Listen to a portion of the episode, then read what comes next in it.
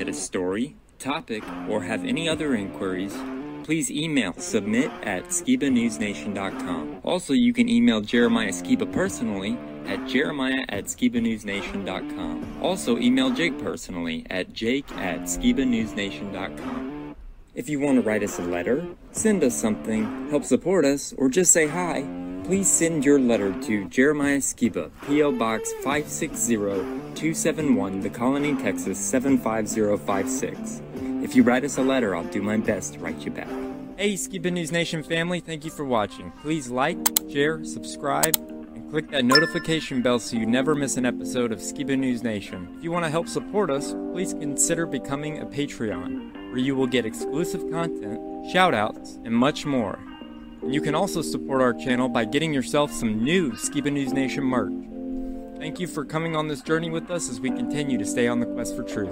Huge shout out to all our Patreon supporters. Thank you so much for your support. We couldn't do this show without you. If you want to help support us, go to patreon.com forward slash Skiba News Nation. Also, you can listen to Skiba News Nation podcast on your favorite podcast platform.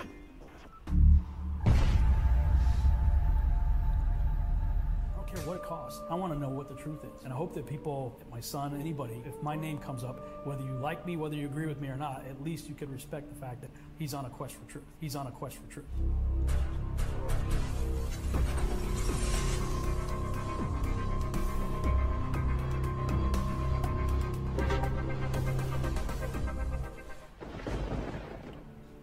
Welcome to Skiba News Nation, bringing you unfiltered views, news, interviews, discussions, and more. And now, here's your host, Jeremiah Skiba, award winning musician and son of Rob Skiba.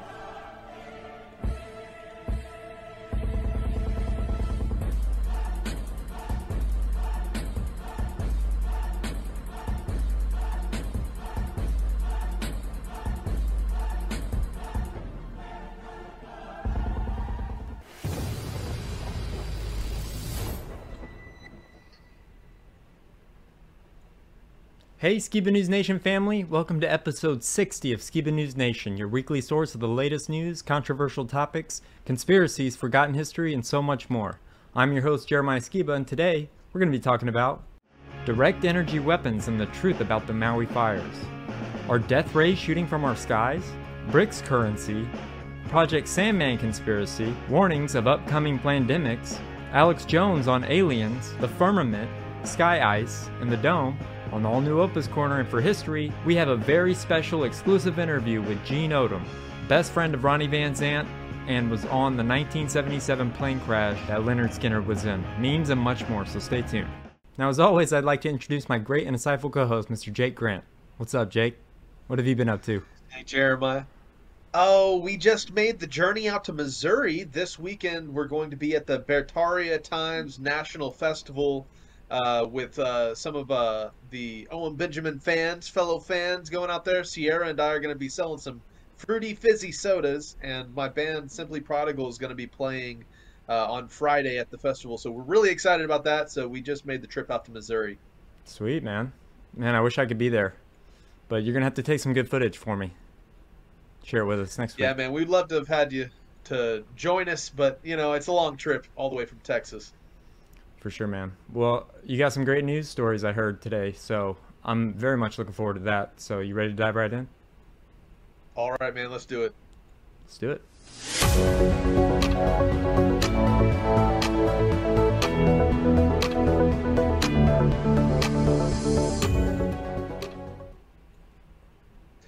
So, like always, I want to start off our new segment with some inspirational memes, right? Get our minds right. Uh, here's a good one. Uh, the fallen tree in this picture refused to die and instead grew four more trees out of itself. This is what happens when you don't quit. And uh, I like to look at our society today as we see all these stories we're about to share this week. Uh, whenever a society crumbles, it's an opportunity to build back bigger and better. Uh, so don't give up, even though it can be kind of discouraging whenever we see what's happening in the world today. Uh, there's an opportunity to do something fruitful in the uh, absence of a working system. right? So build a better society outside of the beast system is kind of the answer. And how you build that system and make it work? You know, uh, here's a, a great little picture frame meme or whatever that people have in their houses that you know ties to this is you know god is still writing your story so quit trying to steal the pen trust the author so when things happen in our life that we can't control uh, as long as our focus is on the right place growing our own spiritual walk to growing our family protecting what's important then all the things that happen are just directing us towards something that's more beautiful and uh, and so we got to use these opportunities as the the truth is exposed to grow and not to become depressed and, and frustrated at what we see in the world.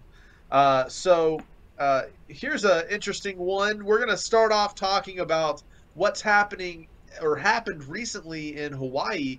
And this meme is uh, I'm seeing no Hawaiian flags on people's profiles like I did the Ukrainian flag, right? well, I guess the news didn't want anyone to do that. so it's kind of like over the past year or two, we've had all these like Facebook profile meme pictures where everybody's like, "Oh, I support Ukraine," or "Oh, I support what you call it." But the moment something happens on our soil, on American soil, right? Fire takes out uh, uh, a city in Maui. Uh, people are like, "Oh, you know, let's not talk about the alternative perspective." Well, uh, some of these videos I'm about to share are really going to have you thinking. Jeremiah and, and our audience, you guys check out this first video. We have a few on this topic. There's something more than meets the eye with the Lahaina fire. And uh, check out this first clip. Look behind you. Insane. Whoa, did you see that? Now, this is off the beach. Did anyone else see that? And a lot of people are talking about directed energy weapons being used to start some of these fires. Look at this, it's Jeremiah. windy, Man, it's and crazy. There's a flash, and I think Like, that's when whoa. a tree's falling on a power line. The the power goes out, our generator kicks in, the camera comes back online, and then the forest is on fire.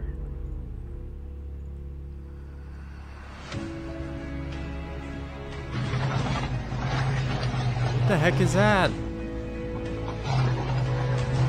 These are just electric wires. Look like they're lighting up. But Looks like a beam. did you see that laser bolt? Yeah. That was crazy, man. It only gets deeper from here, but keep watching. It's pretty crazy what started these fires in Maui.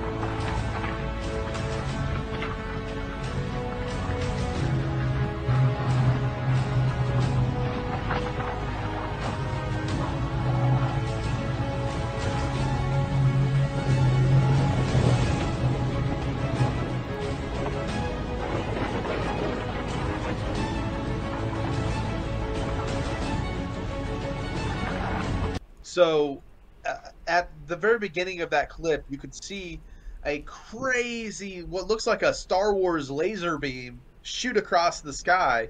And uh, it brings up the topic of directed energy weapons, which was brought up during the California wildfires in recent years.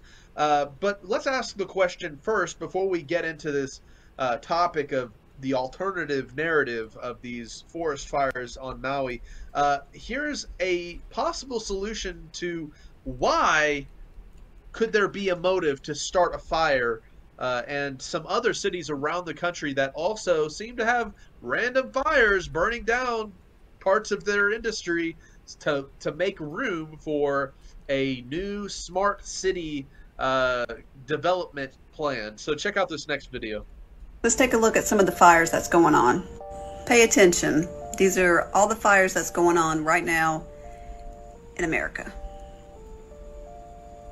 We're going to go through a lot of these and I'm going to show you what's going on in these states and why there's fires. In Texas, there's a fire around this area, which is close to Austin. Live from Austin, Texas, the Smart City Challenge. There's fires in Washington. Lawmakers from Washington state push for smart city bill in Congress. What's outside of Phoenix, Arizona? Scottsdale. City of Scottsdale, Smart City Strategic Roadmap. Wildfires in New Jersey. New Jersey Smart Cities Working Group. Fires in New Mexico. Smart City planned in New Mexico. Wildfires near Portland, Oregon. Smart Cities planned for Portland, Oregon. Wildfires in Florida. Smart City initiatives for Orlando. Wildfires in Mississippi. Smart Cities Plan for Mississippi. And this isn't just happening in America. There's fires in Greece. Smart Cities Plan for Greece. Y'all, I could have gone on and on with this, but I think you see the pattern. Wow, that's crazy. Yeah, so that's interesting how the smart cities are going to be plopping up right where all these fires are burning down old in- infrastructure. Uh, also, that video reminded me of your segment from a few weeks ago about the hand tattoos, Jeremiah. Yeah. she was like, hand tattoo, hand tattoo, point, hand tattoo. Right. So, anyways, Mhm. uh, I thought that was funny. But yeah, is that the reason that these Maui fires burned down Lahaina? And check out this next clip, which is a uh, a, a video of a car bursting into flames uh, from what appears to be a government directed high energy beam that shot from space. And is this what's being used to start these fires? Check this next video out. Mm-mm. Mm-mm. No, thank you. So it looks like a, a directed energy assassination attempt. Um, after it plays once, we can play this video again. But to play this video again, Opa, is this a lightning bolt? Uh, no. I mean, there's tall buildings around. There's telephone wires. There's No, there's no thunder. There's no direct- thunder. Exactly. It looks like a laser beam from space, is what it looks like. Uh, pretty, pretty interesting. And this is what we, I think we saw at the beginning of that first video, where we saw that laser beam shoot across the sky. Um, that's what it would look like if it, you know, shot a car. No way. I'm sorry. No way. That's not lightning. The car wouldn't That's be smoking think, like that. There, the, that car would not be smoking. Lightning bolts hit cars all the time. And it doesn't do that. It doesn't do that. So uh, anyway, Opa's fascinated. This this shows us that this technology absolutely exists, and it is being used for, uh, you know, micro assassination attempts. Like it's it's less collateral damage than a bomb, right? You could just laser beam somebody, and they're turned into a pile of ashes. Well, you know, uh, um, so uh, Tesla was building these weapons. He had the technology, or he knew how to do stuff like this, but they they buried it. So I don't know if it has any connection Oh, to yeah. Nikola Tesla, but I find that very interesting. They were called death rays. Absolutely. Why do you think that the United States is trying to put so much money into Space Force? Right? Mhm. The alien agenda recently is motivating Congress to fund billions and billions and more dollars into Space Force, right? And if they are using these high altitude satellites or whatever uh, in this type of warfare or in this type of machinery that can like shoot lasers and you know what whatever the true nature of these laser beams coming from the sky is the fact is is that it makes it even more plausible that they're being used to start these fires for uh, evil agendas and um, perhaps we should listen to the eyewitness testimony of people who lived through the fires check out this next clip which is survivors of the lahaina maui fires uh, talking about how they don't believe the official narrative either Check this out. My wife Alicia. We've uh, we've lived on Maui for 14 years. Um, on the west side for most of that time. We run a landscape business here. Try to be environmentally safe. No uh, no Roundup. None of that junk. We have we have four kids. Yeah, we all lost everything. Uh, we have each other, but we literally everything I'm wearing, everything we're wearing is, is, is loaned to us by the by the grace of, of friends and family and just random people. All the all the food we've eaten, all the hospitality we've been shown. It's it's all been from our community. You mentioned today in the speech anything from FEMA or Red Cross that you've directly received that you're aware of? I have never, yeah, I've never heard from them, or, or, or I've never personally seen anyone from any governmental organization at all. I, I've seen them on the news, but I, I've never seen one or, or heard from any of them. So it's all been just the amazing spirit of, of connectivity that, that Maui's brought. The homes we all bought years ago were already kind of the bottom of the barrel, probably, so to speak, just dilapidated and stuff. And then we've all put just years, like in our house, we put eight years of, of love and effort into Some technical issues here in the war zone, but essentially literally. it's all sparking. Yeah, and Fire. really good point. We hear it on the media a lot. This being called a wildfire, a natural occurring almost kind of. And I'm just telling you right now, that's just absolutely untrue. The moment that we start to prove, not prove, excuse me, provide reasonable doubt that this was not a natural disaster, then the burden of proof is on the state to prove that it was in order to call this a natural disaster. Because that the Attorney General of Hawaii has already uh, done some kind of a lawsuit against the state of Hawaii or the governor. I don't know the details of that, but if anyone's listening to that, if you're an attorney or someone that can help us, please let us figure out what that means and is it is it real or is it some kind of uh, strategy? All right, continue. you know, we knew we knew there was a fire early on, and we have some friends who are firefighters too. And then we then we were told that it was all handled. You know, that was what nine in the morning or something. But the fire was hundred percent. contained. Yeah. Yeah, So, so so, now, was- we, now we knew. So if anyone has a screenshot of that, they actually went back to sleep because they had a long night working. So anyway, screenshots of that would be fantastic. That it was communicated to the residents that it was 100% contained. absolutely. Nothing to worry Yeah, about. and there, we never had any signal on our phone as far well, so no no cell service the whole day. Right. So Blackout. blackout and just gale force wind, so it was hard to talk to even neighbors, right? Because it's just you went outside and it was this feeling of you're going to get something on your head. I didn't even know that there was a chance for that kind of wind. You know, it was kind of shocking. It was Like, like wasn't in the news. it wasn't something nobody even knew. We, we were like baffled at the wind, and uh, we had heard that the fire department had waited on the original three acre fire for five hours just to make sure it was contained, even after they said it was contained. When they eventually went back to the um, fire station to kind of regroup, all that within 20 minutes, they were full force called back to a fire that we now know of is the one that really burned the city down.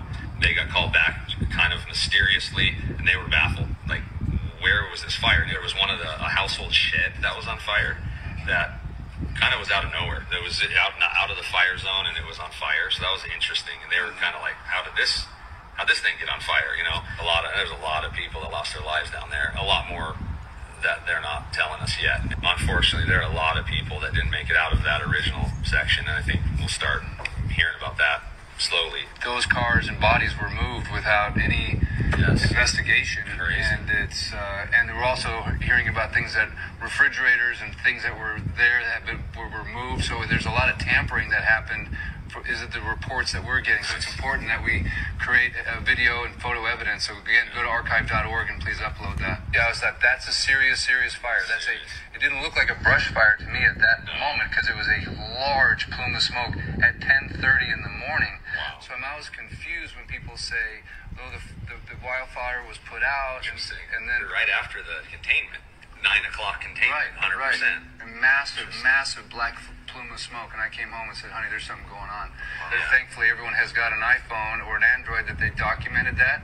But we definitely need to prove or, or create a reasonable doubt that there was caused by a fire, Yeah. and also to submit that and to save that on a hard drive or put it on archive.org. True. I, I heard that all the fires on Maui started within like a minute or two of each other, um, which is really interesting. It seems statistically impossible. Yeah, no, you know, totally and- especially for a wildfire that's Right. been this way for 14 years. We've gone through countless fires. Is like, so what's what else is going on? And all the wind.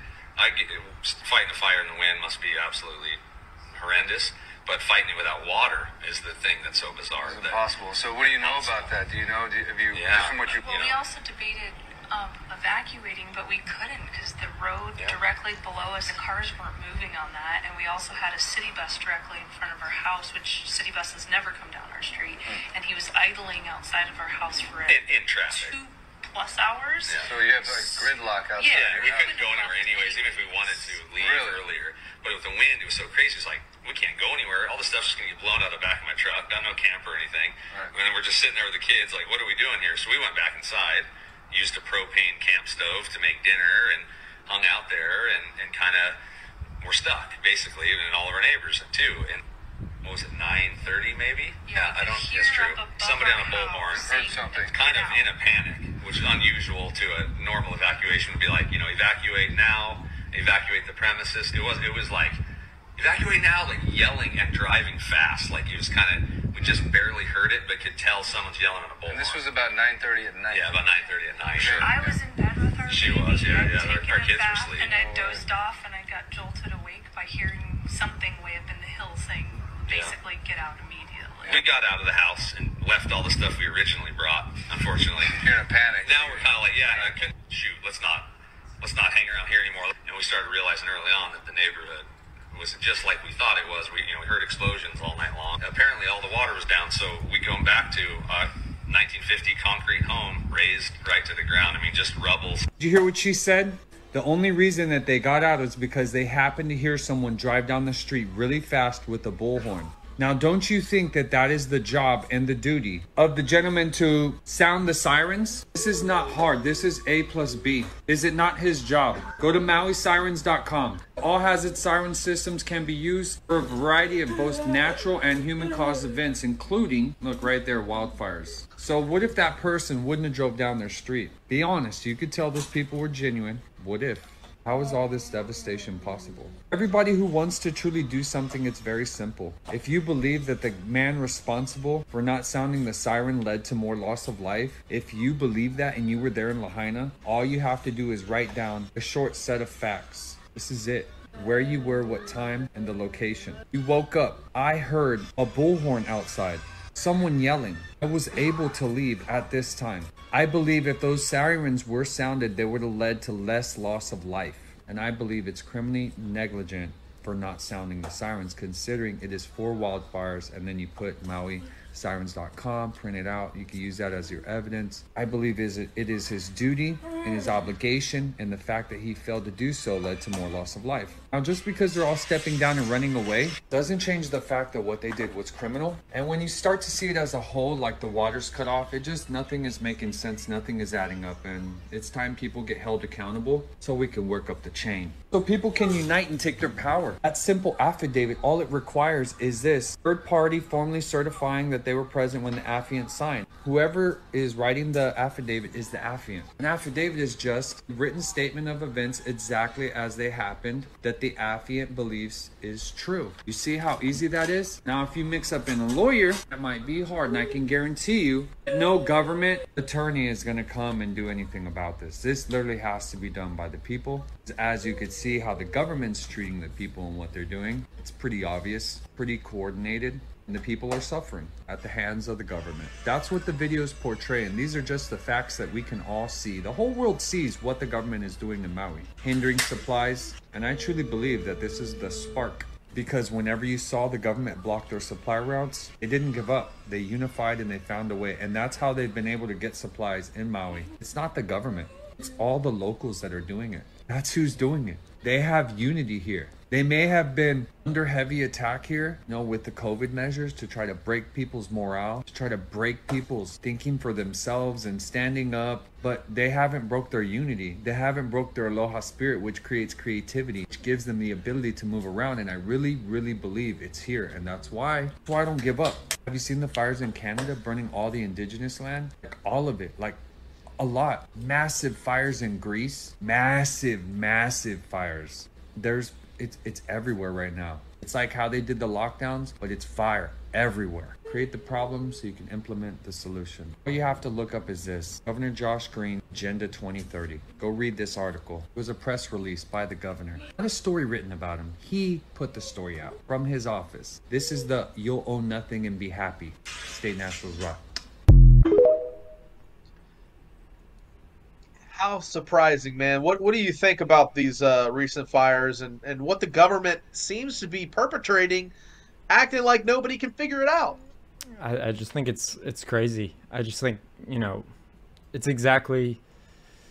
I don't know if, if I can even say this, or they might ban us on YouTube, but it was a direct energy weapon. I mean, I've seen clips of like like a map and them showing that these like uh, that there were like so symmetrical these dots that were starting these fires. And I don't know if that was in California or Maui, Maui, but it's definitely not caused by wildfire. All right, so I mean, who's so surprised that there are agendas that are going on that don't have our best interests at heart? It, I mean, it's not it's not that surprising, really. And when we look at the level of technology that exists and that the government has access to, and how the government, in a very blatant way, is politically charged, is pushing through these WEF agendas, these just like these New World Order agendas are obviously playing out all across the world. And uh, and so when we see stories like what happened in Maui, these forest fires, and how it ties in with these smart cities, it really makes you start to scratch your head. Like, okay, well, uh, what what is the point of the government and what role are they filling? Is it for the powers that be to continue to constrict control over the world populace? Well, uh, there's this recent video that was shared by Anchor Bear, who I'm, I'm excited to see play and perform at the Bear Fest coming up this weekend. Uh, if you guys want to, if you've never heard, uh, they got some great tunes to jam out to on Spotify. So Anchor Bear created this video at the start of the pandemic, and it breaks down some really interesting concepts. So check out this next clip. So uh, with with that topic, uh, I wanted to go into uh, a couple interesting stories. Uh, here's one I just wanted to cover briefly that is significant timetable wise. there's a hurricane headed towards Florida right now uh, tropical storm Idalia, and apparently um, cars may stop working mid evacuation due to a fuel contamination issue, uh, which is really interesting. Uh, so uh, there were uh, around 30 stations that were given faulty, bad fuel, and uh, and so as people are trying to escape this hurricane, their engines and cars and uh, generators are going to likely stop running. Uh, so the uh, the interesting story there is uh, this is going to as of uh, Monday morning. It says 33 counties along the coast of Panama to Fort Myers were under an emergency declaration, and uh, it's approaching the coast as of late Tuesday. And this is happening right now as we're recording this. So it's like they disseminate all of this spoiled fuel, and people get trapped as they're trying to flee and escape. Um, but that was just an interesting story that popped up on my feed. Uh, this next clip is uh, some panic over rice export ban. Uh, and this is some footage from Dallas, Texas, in your area, hey. as people are trying to get as much rice as they can before the export shuts down uh, this import.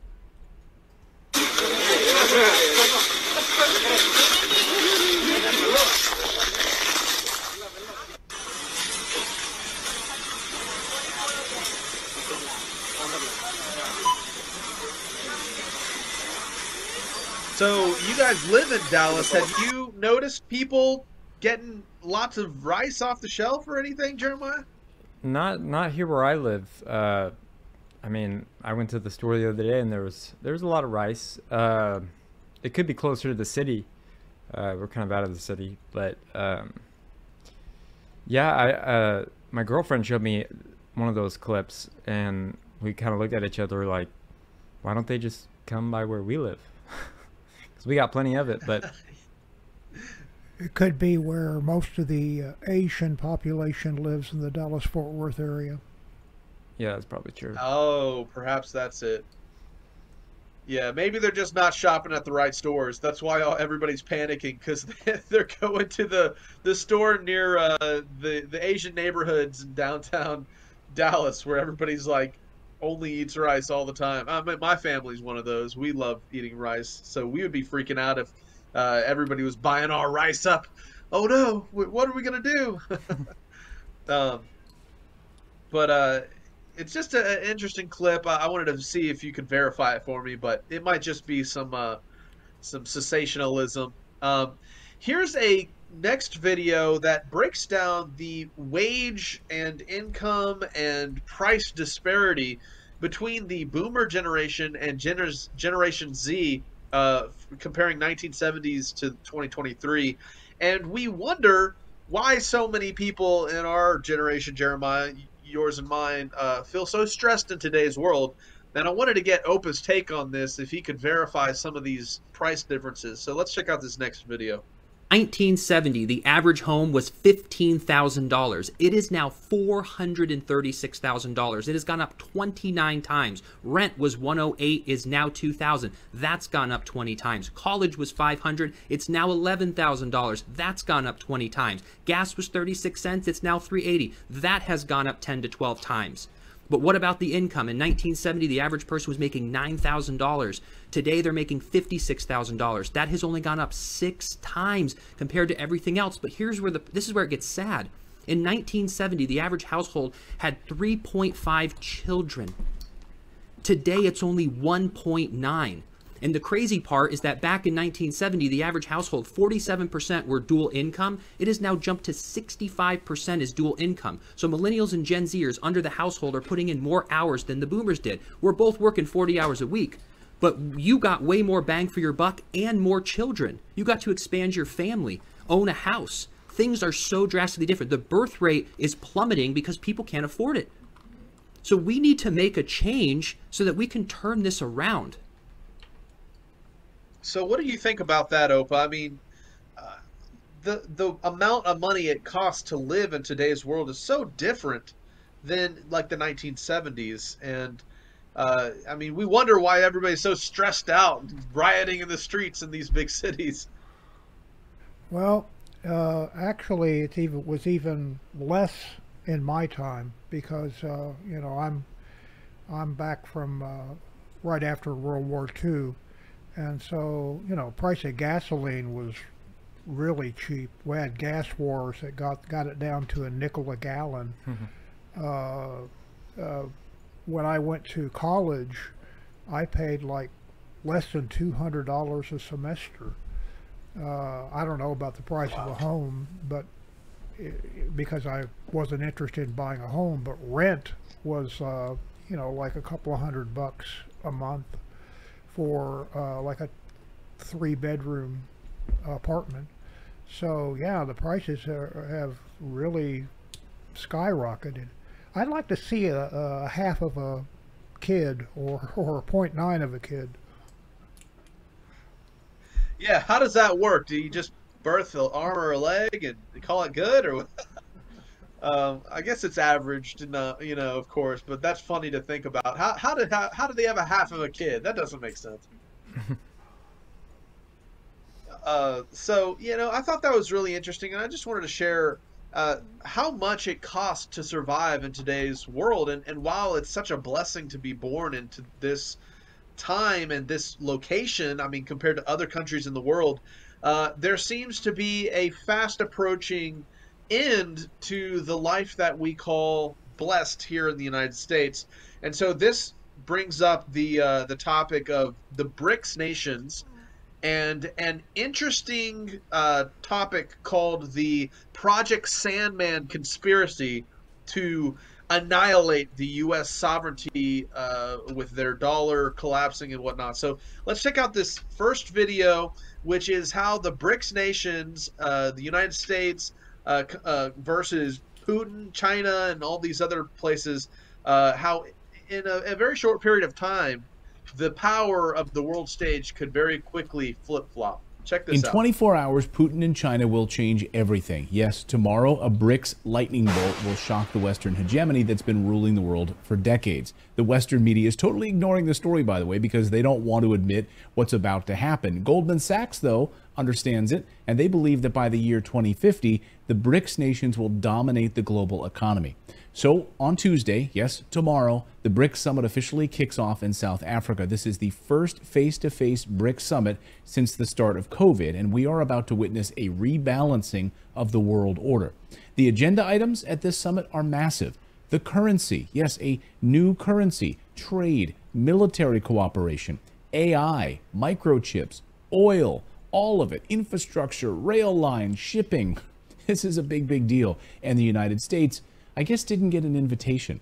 The British didn't get an invitation. Germany isn't welcome. Is the game over for the Western hegemony? Well, the writing is on the wall. Now, for those of you that don't know, BRICS stands for Brazil, Russia, India, China, and South Africa. And it started out small over a decade ago, and now it's become the greatest threat to Western power that we've ever seen.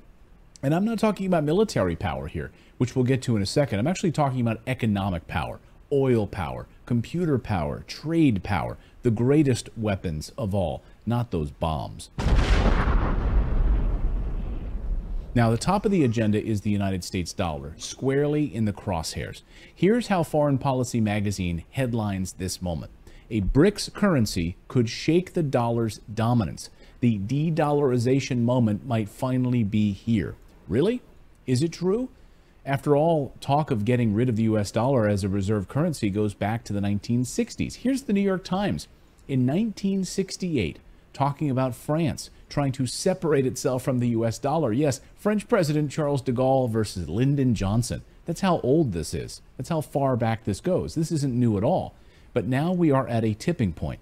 Brazil's president, Lula da Silva, says that every night he asks himself why all of these countries have to base their trade on the US dollar. Can you imagine every night before going to bed that's the thought that you have?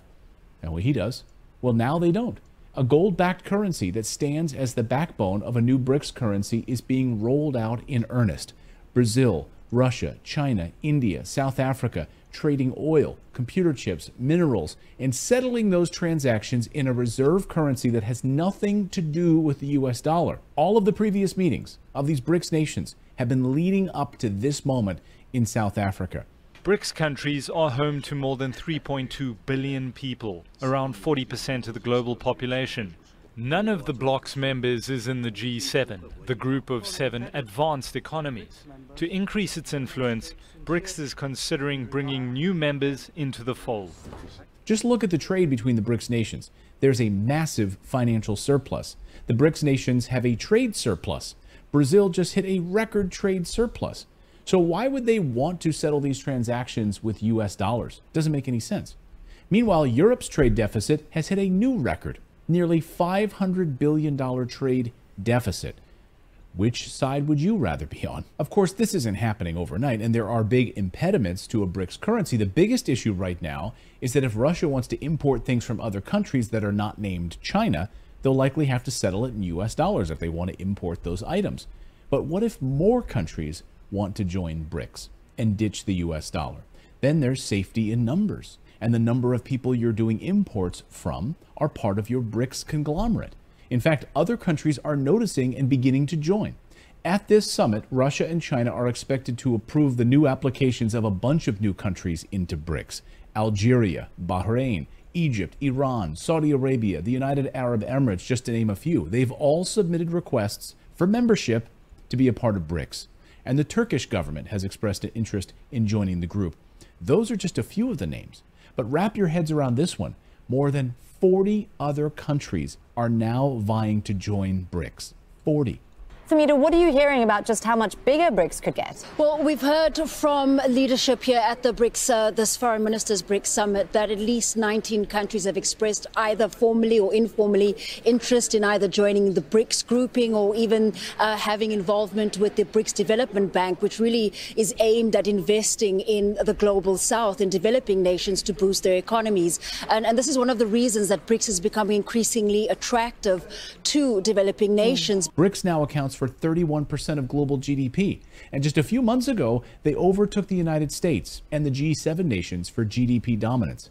Goldman Sachs, once again, won't have to wait until 2050. It's already happening. Beyond a gold backed currency and moving away from the US dollar, one of the biggest stories of this summit in South Africa is AI generative AI. It's one of their top agenda items. They're holding many meetings on AI this week in South Africa. BRICS wants to dominate AI. And who do you think will be the leader of the AI revolution? China. China announced China. that it wants to become the global leader in AI by the year 2030. They made this very public pronouncement. And I don't know if you know anything about China, but they are a communist country. And when a communist country makes a public pledge like this, it's all about prestige. So they must make it happen to save face. Yeah, there's no, ah, we missed our target. They have to make it happen. Surprisingly, this was already well known in Washington, D.C., at the Pentagon, in fact.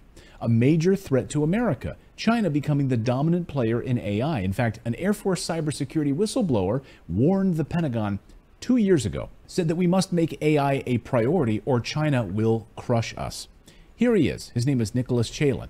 He warned everyone. No one listened to him. He saw what was happening, and because no one paid attention, he quit in protest.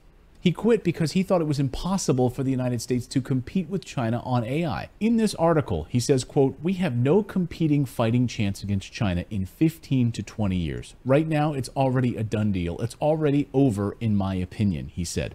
Chaillan went on to say that the AI capabilities and cyber defenses of some government departments were at the kindergarten level, he said.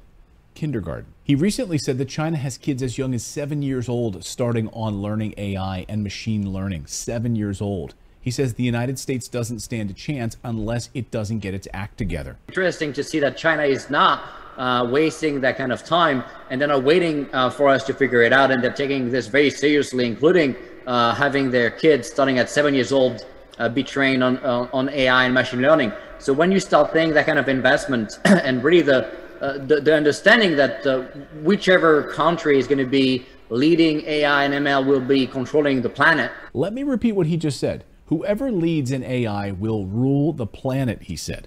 The BRICS nations, getting rid of the US dollar as a reserve currency, build a new trade and military security and infrastructure alliance, and dominating world's AI. Europe and the United States are shaking in their boots, and they should be. This week in South Africa is going to be a game changer, and we'll be watching it very closely here on this show. So, very interesting how the world order is shifting uh, and how these BRICS nations are pushing so heavily uh, some of these interesting topics we've studied over the previous uh, couple episodes, such as the advancement of AI tech, uh, central bank digital currencies being established to create this alternative currency to uh, the US dollar.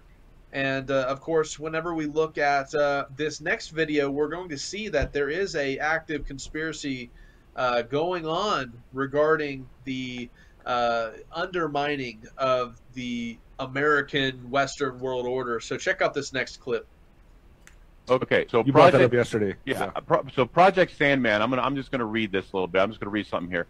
Project Sandman is a coordinated attack planned by the BRICS countries on the United States.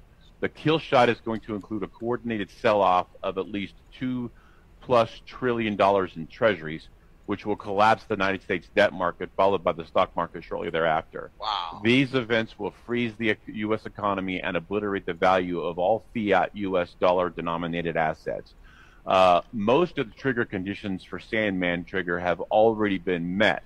One of them was the petrodollar abdication, basically Saudi Arabia no longer requiring the dollar for uh, uh, to buy oil.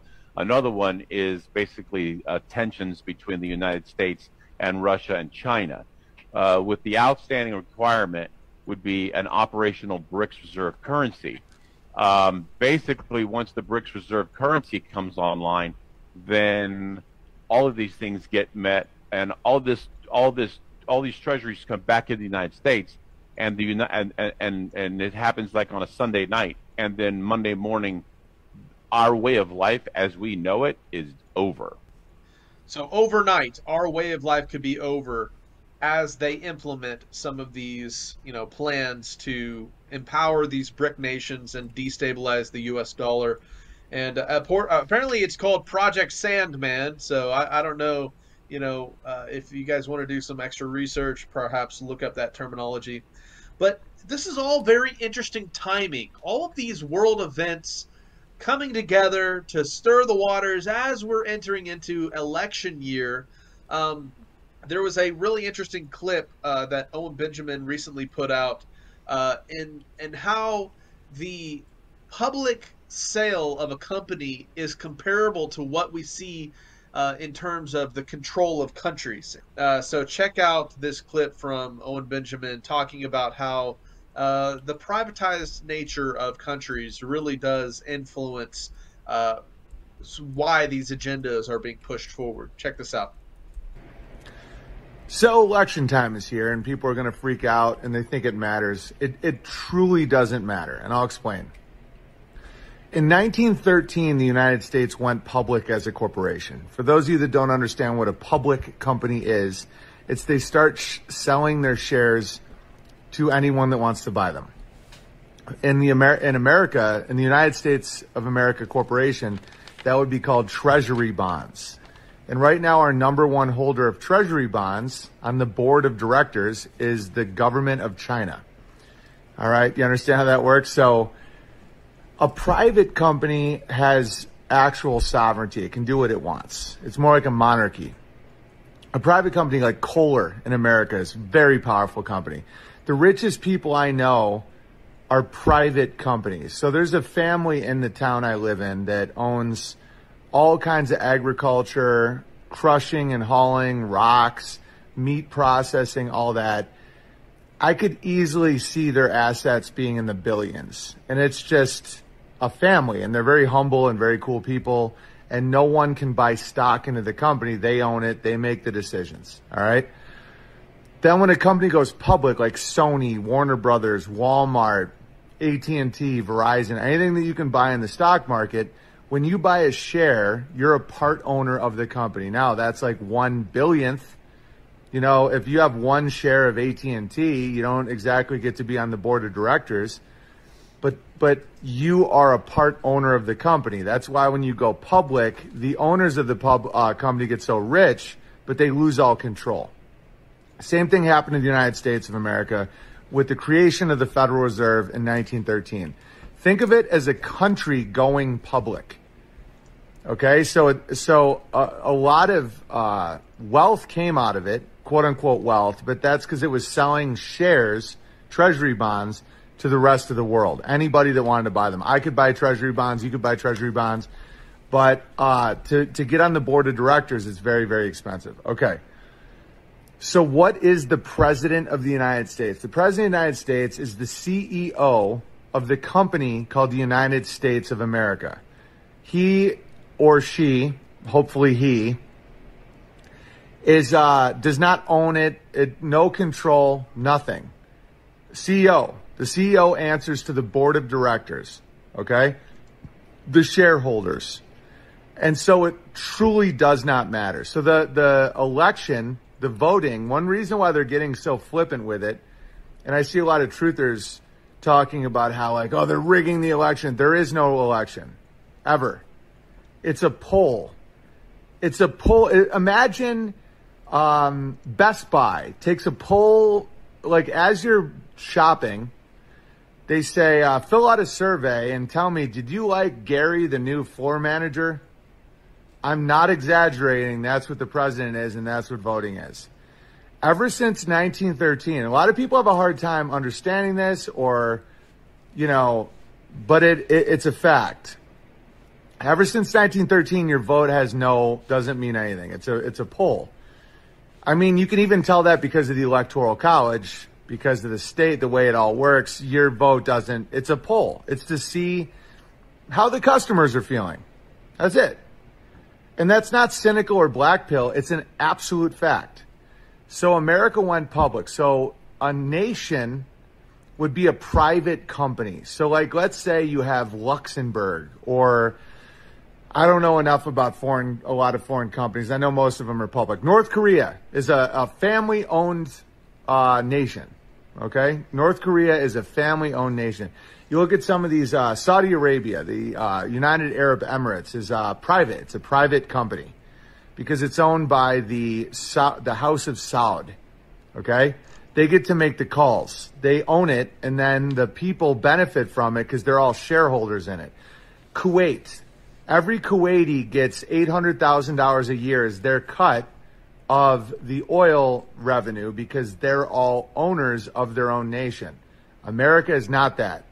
The United States went public in 1913 and allowed the entire world to buy it. Okay? With that comes the the perks of a public company, but you don't you, you are not a shareholder of the United States of America. You're a citizen. A citizen is a uh, in certain aspects is a slave. You know, you can leave though, it's consensual. You have free will, but that's how slavery always was.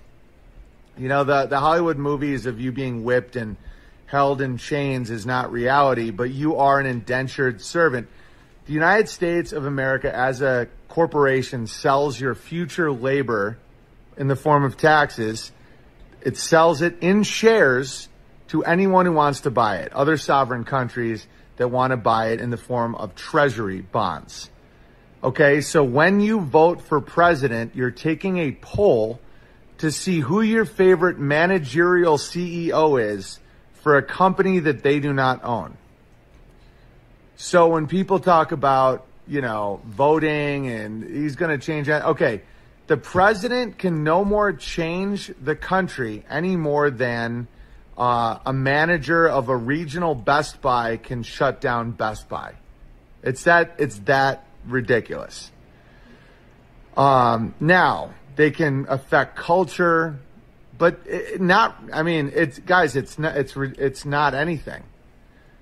You know, if you wanted to take control of America, you would start buying its treasury bonds, like what China has done, or what other, um, you know, what other groups have done. So that's what the Federal Reserve is. The Federal Reserve is going public. That's what it means. So I hope you found that interesting. I promise it's not a black pill. I don't. I don't like to refer to myself as a slave. I pay taxes. I pay property tax, but it's so big that we can be owners ourselves and have really great lives. And it's not like this tyrannical situation. In fact, when you're in a public company, they're always trying to maximize comfort and and efficiency. You know, they're it's this isn't tyranny, okay? But you don't have a say in how it's run because you don't own the company any more than it's a survey after you go to the post office and they say, Did you like your service? Fill this out in the back. So again, I know that you guys like to get pretty jacked up and juiced up and squirt all over yourselves uh, when it comes to election because you feel important. Like you pick the future of America. I promise you don't. Now, if you want to actually change America, you get productive, you change its demographic, you, you know, and then you start looking into other governments from the past. And again, this isn't an endorsement at all. But what does national, you know, there's socialism and then there's nationalism and then there's social, national, and national. So, okay, so how would a company go from being public to back to being private? Or how would a company fight to stay private when there's forces at work for it to go public? If you've watched the show Succession, that's a very good pop culture way of looking at what a public company looks like the board of directors voting on the CEO. The customers are not voting on the CEO. They're taking a poll. Okay? Private companies have the most amount of wealth, in my opinion. That's why I love private. I would never go public with anything I create, you know? And some of the richest people I know, I don't know if I've talked about this in this video, it's getting a little long, but um, are humble people that have private companies. I know some that are literally billionaires and they can and they make all their calls. They don't have to answer to a board. They don't have to answer to shit. You know, and uh, and it's amazing. And those are the best nations. You know, are the ones that don't sell out, don't go public. That's why it's called selling out. Okay. So this election year, don't get too stressed out because I promise you it does not matter at all. Zero, not one bit. You're voting for a manager at Best Buy, but you're not even voting. You're not even deciding. The, the electoral college decides. You're taking a vote or a poll to see if you're satisfied with your manager at the Geek Squad. All right, much love.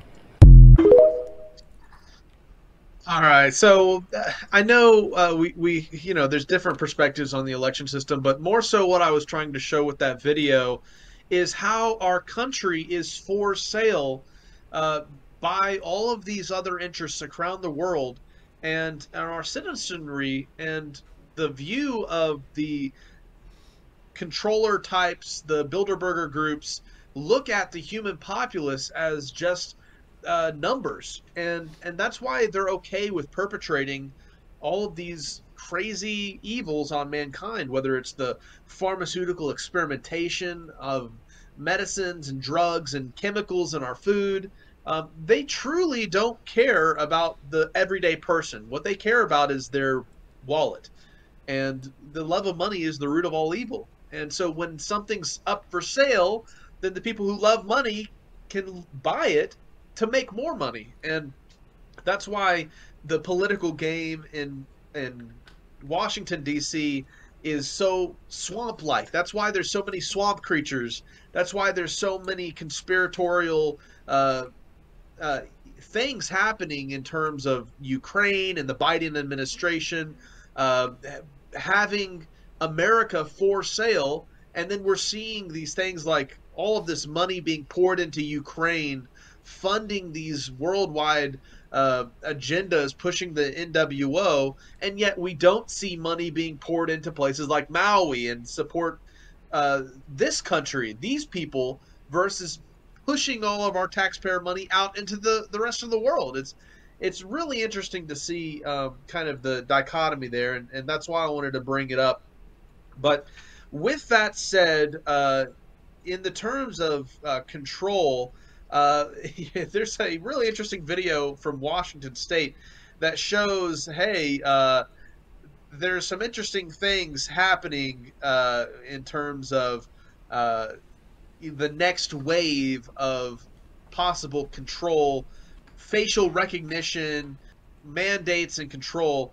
And we're going to show here a video of uh, a a facial recognition entry system that was recently implemented and how it might tie into a new push for the next wave of V's. So check out this video.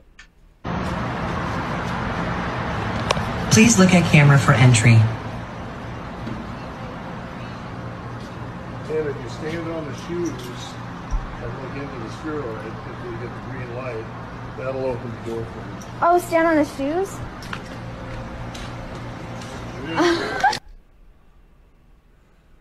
hmm. What did you think about that, man? Now you now they have facial recognition entry things. That's crazy. I saw another video of a lady. She couldn't make a purchase without uh, doing a facial recognition. I don't know if it was where it was, but that's pretty crazy. Oh yeah, it, it's it's insane. Uh, you know some of the ways technology is being used and can be implemented in the near future if more medical tyranny comes into place and that's why i want to share the first part of this next video which is the warning that hey there might be another uh, pandemic on the way watch out check this next clip out now while we were away we had a new strain of covid and a plan for a new. And in fact in just the last few hours Karine Jean-Pierre says we are going to be pushing a new starting in September. Um, I didn't have time to get that soundbite, but great. That's so let's House, yeah. look at what we've got to deal with. Now, the CDC says that this new variant is more likely to infect you if you got the vaccine previously. Wait, repeat that. Uh, I'm going to show it to you. This means that if you've been for COVID, you are more prone to be infected by the new strain of COVID. This is effing crazy, you guys. it's the craziest thing. It is on the CDC's website, and I'm going to show it to you. So many people are going to wonder why why why they do that. Why we take that vaccine? Meaning we're going to get the I'm next one more likely. Um, so hold on to your hat. Now here's the president on vacation in Lake Tahoe saying he has asked Congress to fund a new vaccine with your taxpayer dollars. Mr. President, can you say anything about the uptick of COVID cases and new variants? Yes, I can. Matter of fact, I signed off this morning on a proposal we have to present to the Congress a uh, request for additional funding for new that is necessary, that works. And tentatively, not decided finally yet, tentatively, it is recommended that, it would likely be recommended that everybody get it, Okay, I apologize. I don't remember that being quite so inaudible. Who knows They, what they the love heck to do. he's mumbling. They love to do interviews by like an aircraft carrier or like a you know, Right, like a but he's jet. also so indiscernible. Um, Yeah. So, But I can paraphrase if you'd like. Uh, he just said, yeah, he just authorized this morning additional funding for a new yeah. a new COVID from your federal government. Okay. So, Oh, so as we're an paying for this one too, I guess. Yes, let's talk about that. Let's talk about as an American taxpayer, you may not want to pay for this thing given that the original vaccine did not do what they promised it would do and proved to be more dangerous than we were told. Uh, but recall that the last at least we made some money back uh, because the last used patents owned by the National Institute of Health or the NIH, and Pfizer and Moderna both paid big bucks to license those patents from the US government. Uh, we found that out when we found out when Moderna fought not to pay quite so much. So, whether or not you want a at least it may be a good ROI on your taxpayer investment. Who cares if it works or hurts people? Right? Right. Uh, given that we are being told that COVID cases are on the rise, at least we'll, you know, make some money back. Um, now, there's no way that anything that comes out of Big Pharma is going to be fully approved. We know this. The last COVID were only ever given emergency use authorization. And even now, RSV and postpartum depression drugs are fast tracked through FDA approval. So, zero chance this will get full clinical trials and full uh, full approval. We've discussed those recently at length. Um, if you haven't seen those, where we go over the RSV and the postpartum depression approvals, I recommend you refer back to them so you know the standards with which modern medicines are approved. Um, so, about that new variant, here it is. It's called the BA.2.86. Uh, this is the recent CDC warning about it. Now, I highlighted this at the bottom. Let's just zoom right into that, right? BA.2.86 may be more capable of causing infection in people who have previously had COVID or who have received COVID 19. What? People who have had the are more susceptible to BA.2.86. What the actual shit, you guys? I'm I sorry. mean, that's kind of convenient because you got your that's your demographic. Those are the people you want taking it anyway. So it's like, hey, you already took it, so you know. Yeah. Right. Give it, take it again. Take it. This time we're really going to get it right. Yeah, I'm sorry I said the S word. It's my birthday, so please don't send me an email about it. I'm just going to take a privilege. Um, but that feels like a subterfuge, don't you think? Why would we trust them now? The original may make you more susceptible to new COVID. Um, it, you know, did more harm than they admitted, and you can still catch and spread it even if you take it. So what? I give up. Roland, Roland in our chat, Roland Dustin says, redacted. That was the plan. That Yeah. was the plan all along. I guess, Right. Yeah, makes sense, right? And we were warned that new variants would adapt in order to get around this. We just, you know, made fun of people who warned about it. Um, now, this feels like I give up. All right, Only guys, I can't give up for now. because I have questions. And while we are still. So, pretty crazy. We see that coming quickly, there may be another push for medical tyranny, uh, fear mongering regarding the pandemic, you know, methodology that was used since 20, 2020 and 2021, where they pushed the big V. Uh, so, it's just a really interesting series of events. Now, this brings up the next video I wanted to show, which is uh, some clips uh, of Biden uh, talking about this particular topic. Uh, I wanted to share. Uh, somehow he associates space travel, going to the moon, and V's all in one uh, presidential fumble. So check out True this clip. international effort to pressure. You, you, you got the. Yeah. Are, are, you, are you okay? I mean, you seem. No, it works. Or you, you know, or, or, or, or the mom and dad, or, or, or, or, or, or the neighbor, or when you go to church, or when you're. No, no I, I, I really mean it. There are trusted interlocutors. Think of the people. If, if your kid wanted to find out whether or not there were there's a man on the moon or whatever you know something or you know, whether those aliens are here or not. 90% of the time, I have no idea what the f- I'm talking about. Yeah. Oh man. So yeah, just it's really interesting, you know. Just more nonsense coming how out of his he- mouth. Yeah. More nonsense, man. He has no idea what he's talking about, and he's like still pushing this thing that has affected so many people. But all right, so that, I thought that was a funny little clip to share. Uh, on the topic of viruses, I want to share this quick clip about uh, Dr. Royal Raymond Rife and another theory regarding germ uh, theory and such. So, uh, somebody you know recently had me questioning the modern medical industry, and this clip shows a inventor uh, who discovered some very interesting cures for disease, tumors, virus, and cancer uh, with uh, frequency. And uh, I wanted to share this clip of the Rife uh, in uh, conspiracy. We, we Check have out. one. Yeah. If you haven't heard of Dr. Royal Raymond Rife, this is someone who's been referred to by those who personally knew him as a genius.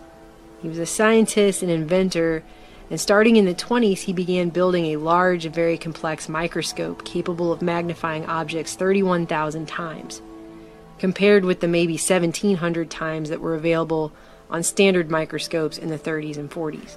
By 1940, he had invented a two foot microscope weighing 200 pounds that included 5,682 parts, which enabled him to see viruses and bacteria in a way that no other scientist had at that time. Because these organisms were so tiny, he designed a method of staining them with light. And through this work, he came to understand that living things, including pathogens and viruses and bacteria, have their own frequency or oscillation pattern. And just like a specific musical note can shatter a wine glass if sung at the resonant frequency of the glass, he found specific frequencies could be used when matched up with specific pathogens in order to destroy them. And as he continued to isolate viruses and bacteria and locate their frequencies, he also claimed he discovered the virus responsible for cancer. Using resonance, or what he termed the mortal oscillatory rate of the virus, he was able to kill it in laboratory experiments over and over and over. He completed hundreds of experiments on tumors and rats purposefully infected with the isolated cancer virus before ever attempting to use these frequencies on people. In 1934, he famously tested out his device on 16 terminally ill cancer patients. Out of 16, 14 of them, all but two, were certified medically cured in just three months. Of his treatment, Rife would later write With the frequency instrument treatment, no tissue is destroyed, no pain is felt, no noise is audible, and no sensation is noticed. A tube lights up, and three minutes later, the treatment's completed. The virus or bacteria is destroyed, and the body then recovers itself naturally from the toxic effect of the virus or bacteria. Several diseases may be treated simultaneously. His findings were at first widely published. In June of 1940, the LA Times reported For organisms too small to be stained, an ingenious illuminating system is used. The system utilizes Rife's theory that organisms respond to certain wavelengths, a theory he carries to finality by bombarding disease germs with radio waves which are tuned to those of the minute man killers. And the virus he says occurs in cancer has, Rife insists, disintegrated under such radio waves. Rife was hailed in the scientific and medical communities for his discoveries. At first. By 1937, he'd established a company called Beamray with several colleagues, and 14 of his machines were manufactured. Multiple doctors used these machines, tested them out, and saw that they worked. It wasn't just Rife's word. So, what happened? Why aren't these machines in every hospital and cancer treatment center in the world today? Why don't we have them? Simply put, the only cancer Rife couldn't seem to kill was greed. You know, we actually have a Rife The machine. only. Oh, you do? Yeah. Wow, that's really cool. Yep, and those tubes of lights are are you hold them in your hands and you put your feet on this these little pedals, and they they literally frequency your body. It's kind of a Wow. weird, interesting feeling. Yeah, I, I thought the last line she said was the only cancer Rife couldn't kill was greed. Yeah, and you can't Oh, find them anywhere. You can't. It's true. I mean, that's the truest thing.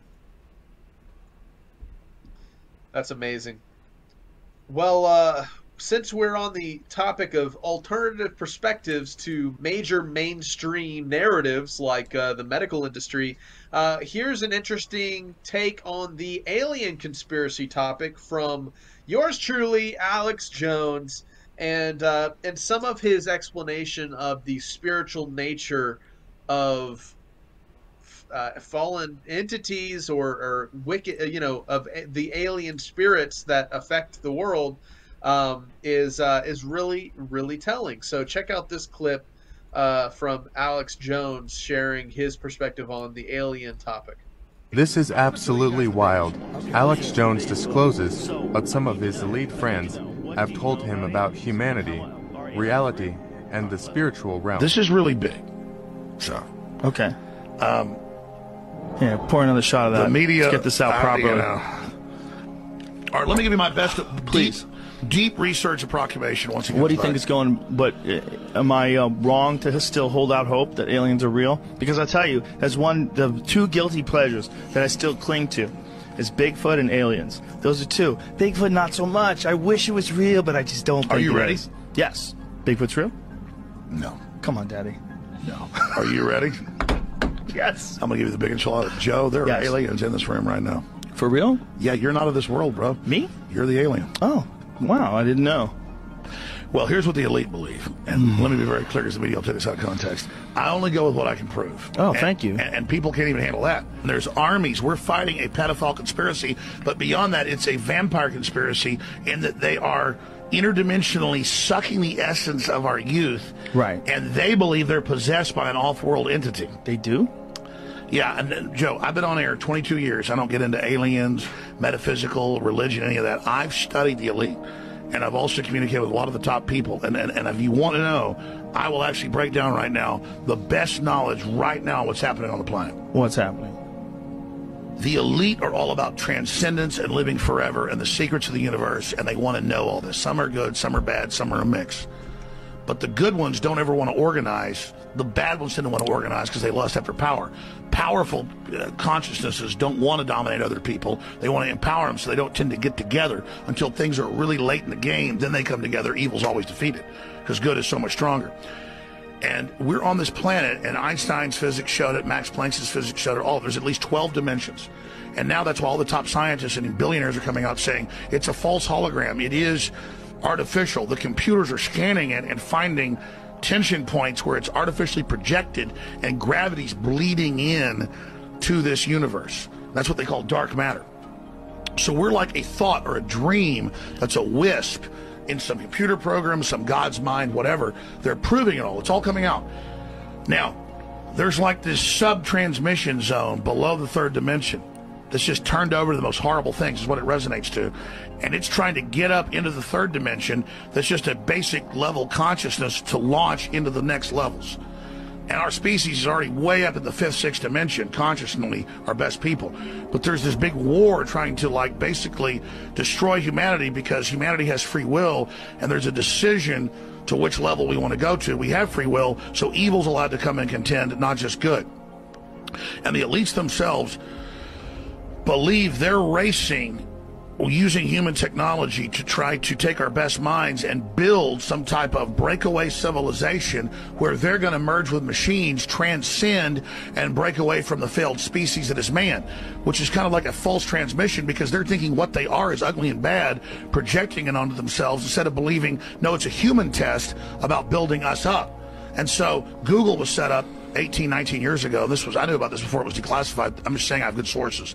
That they wanted to build a giant artificial system, and Google believes that the first artificial intelligence will be a supercomputer based on the neuron activities of the hive mind of humanity with billions of people wired into it with the Holy internet of shit. things and so all of our thoughts go into it and we're actually building a computer that has real neurons in real time that's also psychically connected to us that are organic creatures so that they will have current prediction powers future prediction powers a true crystal ball But the big secret is once you have a crystal ball and know the future, you can add stimuli beforehand and make decisions that control the future. And so then it's the end of consciousness and free will for individuals, as we know, and a true 2.0 in a very bad way, hive mind consciousness with an AI jacked into everyone, knowing our hopes and dreams, delivering it to us not in some PKD wirehead system where we plug in and give up on consciousness because of unlimited pleasure, but because we were already wired in and absorbed before we knew it by giving over our consciousness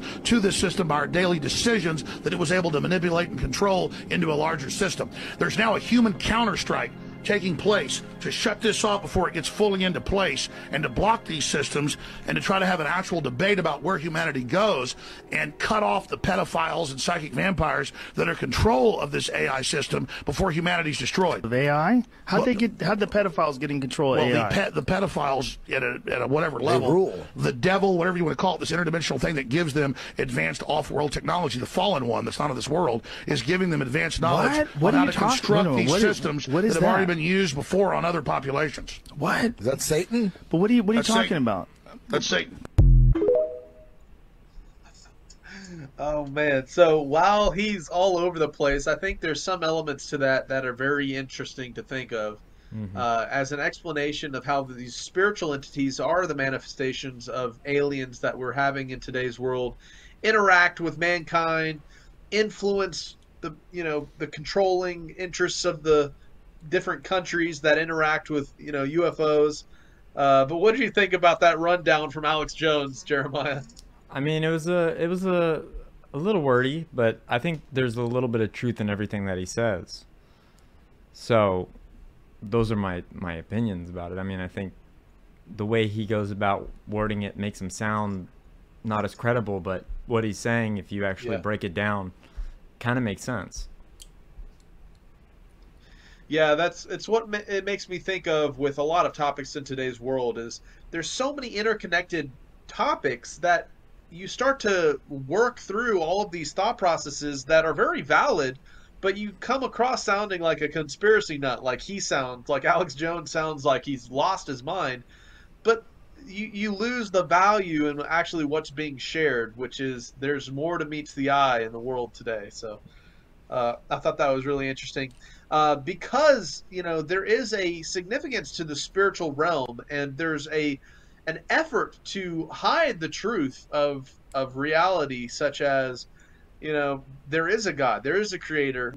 The modern scientific counterpoint is that oh we're just these you know evolved creatures. Well, here's a very uh, intelligent response to the uh, I guess you could say the atheistic perspective of reality uh, and a debate from uh, Kent Hovind uh, arguing for creationist values. And um, he was actually put in prison uh, for some of his controversial views. And I think it's for a reason to silence a voice of truth in today's world. So check out this video.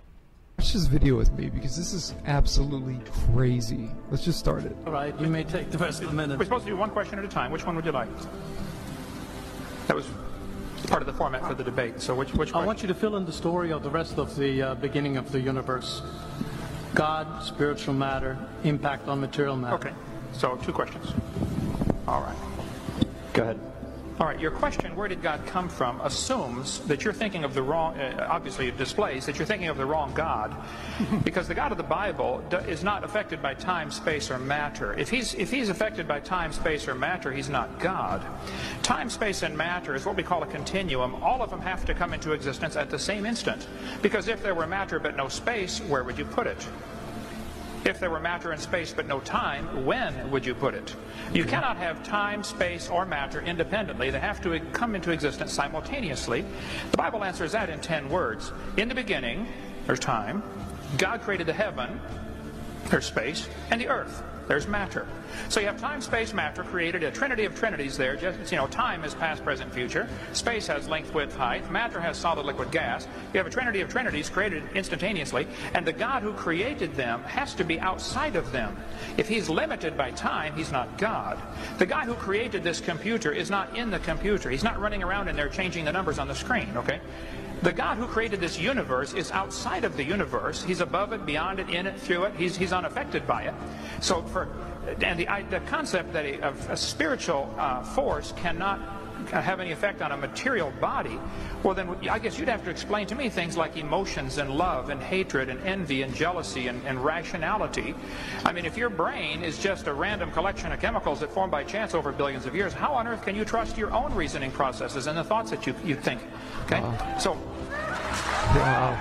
That's the truth right there, though. Your, your, your question, where did God come from, is assuming a limited God. And that's your problem. The God that I worship is not limited by time, space, or matter. If I could fit the infinite God in my three pound brain, he would not be worth worshiping, that's for certain. so that's the God that I worship. Thank you. That's all right. So uh, it was, you know, a really interesting debate, uh, and I think your, uh, Kent Hovind was really influential on Rob.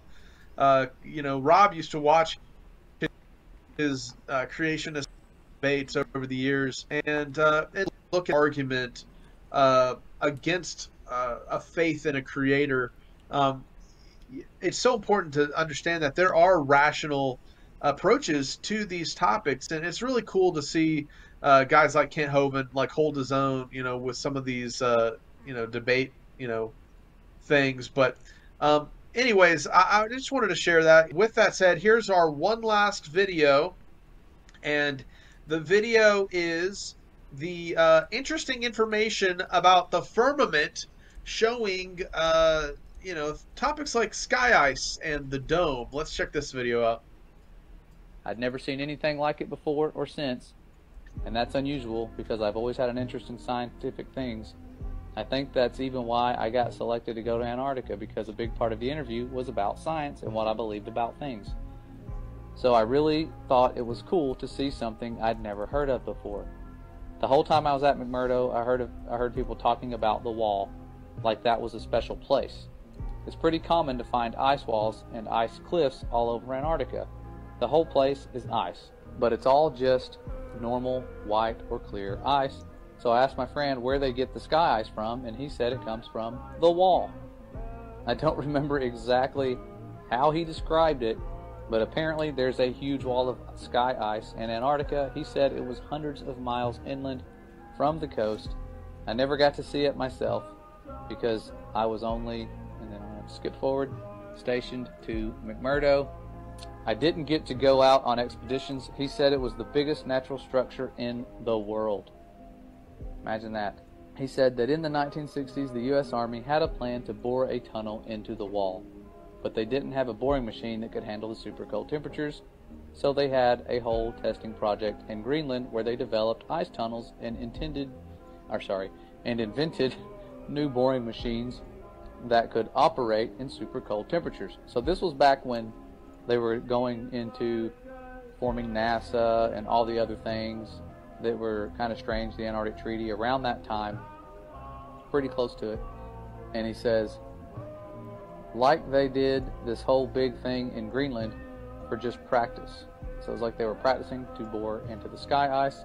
I'm not an expert on that, but that's just what he told me. Then, once they had the new boring machine figured out, they brought it to the ice wall, or to the wall in Antarctica.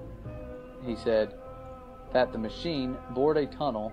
I don't remember exactly, like five or ten miles into the wall, but that they never broke through the other side of the wall and that they still don't know how thick the wall is even to this day.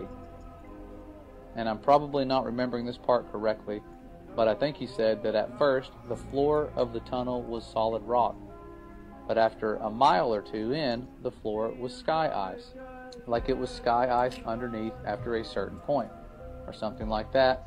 And apparently the wall slowly builds itself back up so it slowly builds itself back up after you cut it because after a year or so, the tunnel had shrunk smaller all by itself, like a self healing wound. It starts closing up they had to leave the boring machine inside the wall because the tunnel shrunk too small to get it back out.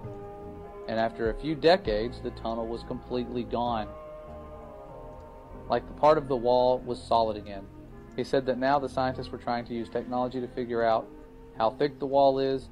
He said something about putting earthquake sensors all along the wall and that somehow you could measure the signal from an earthquake to see how thick the wall is.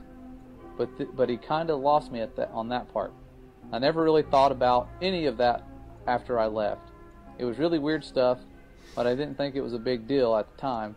But then a few weeks ago, I saw a map of the wall in Antarctica, except the map was all flat and crazy looking, and it showed the wall going all the way up over the whole Earth. So since then, I've been trying to learn more about the sky ice that I saw and the wall that I heard about, but I can't find anything at all. So now I'm really wondering if there could be a connection here. And that's how I found this group. So I hope that maybe some part of my experience will help someone figure something out. Well, thankful to that person. If they were telling the truth, that is some very interesting information given what we know surrounds us. We know that the firmament's not just made out of ice, it's something special. That could just be something near the foundation to prevent you from going all the way to it. The Father's design is very complex and he has foreknowledge. He knows what mankind's going to try to do. Those little nuclear bombs they shot at the firmament was nothing to the firmament. They can't break it. They've tried. If they could, they would, but they can't. And this is just one of those stories that confirms a lot of what I had assumed would be going on. I always thought, man, if they are out there and they can go to it, they're probably trying to drill through it, and if they are, how have they not gotten through it already? And that would answer the, the question for you because it closes up as you go through it. But this was back in the 60s. There's no telling what they're trying now, mostly guarding it. I'm sure that's the biggest job they have is keeping us from going there. And if you do go there, you can only go to certain places. It is tens of thousands of dollars for a one-way ticket. Otherwise, many of us would have already gone there, tried to do some sneaking around and investigating. But this video here, it only had like 300 views. But really cool stuff. Wanted to pass this along. I know the days of censorship have it to where you can't find stuff like this anymore. And I remembered putting it in my firmament playlist. I just wasn't sure if you guys had heard about this and wanted to pass it along to you. And All right, just an interesting little firmament uh, video there, and uh, with that, that's all the clips for this week. Jeremiah, thanks for uh, tuning in and listening to some of our news, and hopefully that was a, a blessing for you guys there at home. Thank you, Jake, for another great current news as always. Now, a quick promo for my mom's book, The Protocol That Kills. Kingsgate Media and Skiba News Nation present an exhaustive expose on government. The new amazing book, The Emotional and Disturbing True Story. Sheila Skiba. Following Rob Skiba's death, his widow, Sheila, and co authors spent countless hours analyzing 40 days of recorded conversations, the transcripts of which appear in the book. This is an extremely well written first hand account of the horrors Sheila Skiba endured for the 40 days her husband was held captive in the hospital. It was hard to read and relive since I vividly remember when this was happening to this precious man. But I believe every person needs to know what was going on during the insanity of the pandemic. Sheila Skiba, The Protocol That Kills a True Crime Story. This book shares a wealth of critical insights that will greatly aid in preventing future needless losses of life. Available on Amazon. Order now. Find more at theprotocolthatkills.com. And as always, the links will be down in the description below if you want to get yourself a copy. And it's about that time for an all new Opa's Corner. Take it away, Opa. Following presentation may contain too many cat jokes. Viewer discretion is advised. This presentation is rated CJ, cat jokes. Parental guidance suggested.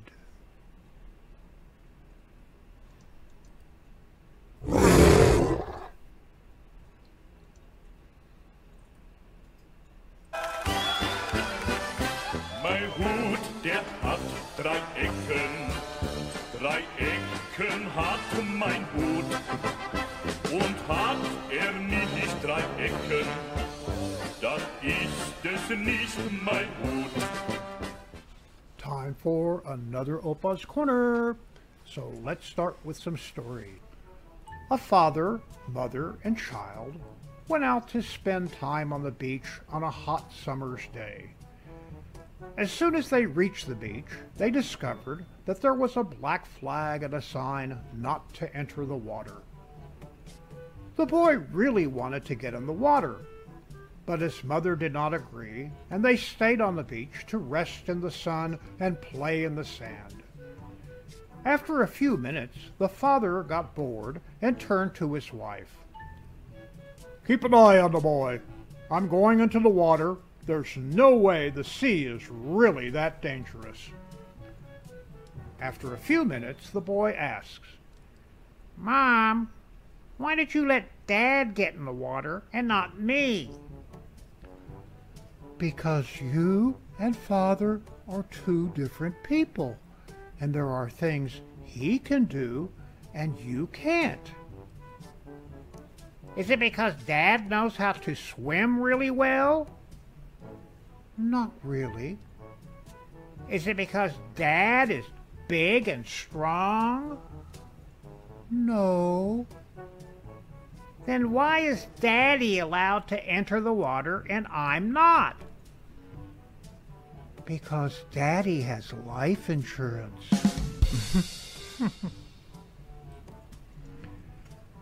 Miss Rosie Jones was going to the market in New York when she happened to meet Father Patrick.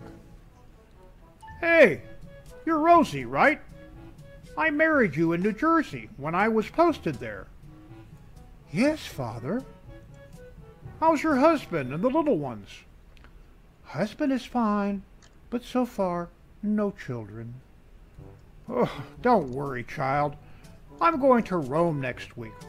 I'll light a candle for you there. Oh, thank you, Father Patrick. After some years, Father Patrick happens to meet Rosie again. Hello, Rosie. How's everything? Did you have any kids? Yes, Father. I have three sets of twins and two singles. Total eight kids. Wow! Where's your husband? Oh, he's gone to Rome all of a sudden. Said something about blowing out a candle? a young girl who was writing a paper for school came to her father and asked, Dad, what's the difference between anger and exasperation? It's mostly a matter of degree. Let me show you what I mean. With that, the father went to the telephone and dialed a number at random. To the man who answered the phone, he said, Hello, is Marvin there? There's no one living here by the name of Marvin. Why don't you learn to look up numbers before you dial? See, that man was not a bit happy with our call. He was probably very busy with something, and we annoyed him. Now watch. The father dialed the number again. Hello, is Marvin there? Now look here. You just called this number, and I told you there is no Marvin here. You got a lot of guts calling again. The receiver slammed down hard.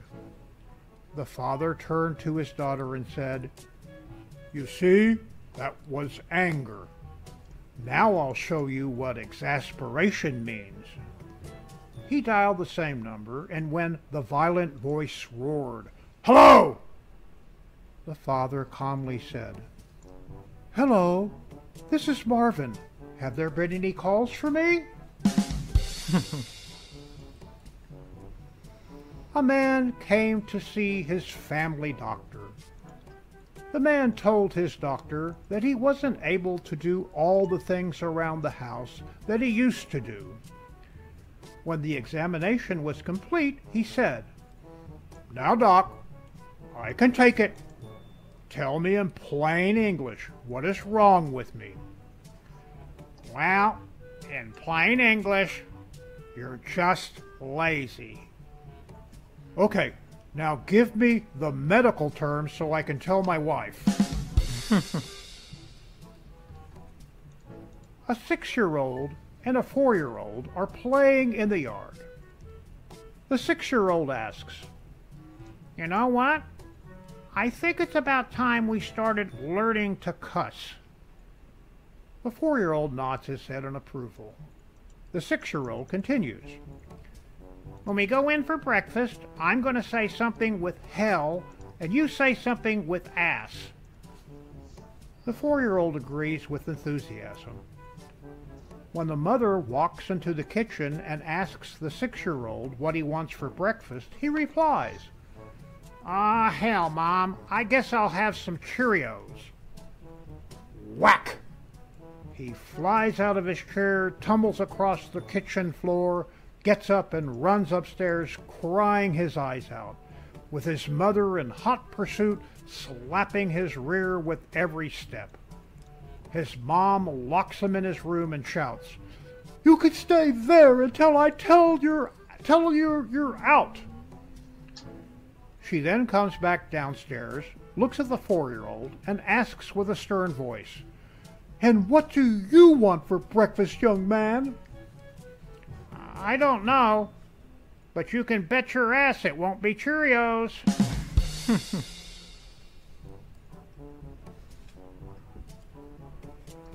An older, tired looking dog wandered into my yard. I could tell from his collar and well fed belly that he had a home and was well taken care of. He calmly came over to me. I gave him a few pats on the head. Then he followed me into my house, slowly walked down the hall, curled up in the corner, and fell asleep. An hour later, he went to the door and I let him out.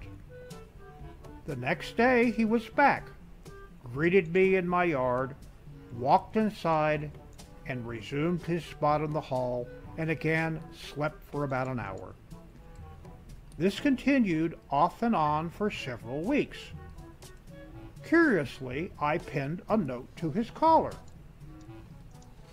I would like to find out who the owner of this wonderful sweet dog is and ask if you are aware that almost every afternoon your dog comes to my house for a nap. The next day he arrived for his nap with a different note pinned to his collar. He lives in a home with six children, two under the age of three.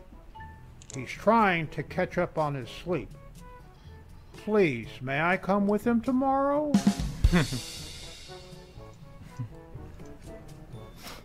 a woman approaches a man and says, Excuse me, sir, I'm doing a little survey. Can I ask you questions? The man says, Yeah, sure. If you're traveling in a bus and a female gets on the bus and she's got no available seat, would you give up your seat for her? No. What if the lady that got on the bus was pregnant? Would you give up your seat then? No. What if the lady got on the bus was a senior lady? Would you give her her seat then? No. You are one selfish man. You have no manners. You men are all the same. No, ma'am. I'm a bus driver. and now for the funnies.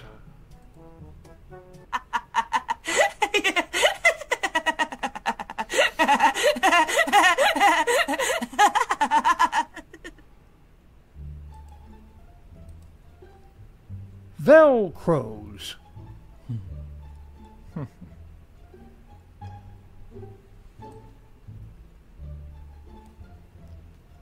Run. Freeze. Run again.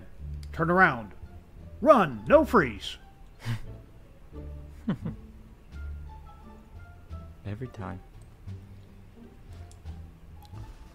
So what should I do, mateys? Just walk off the edge?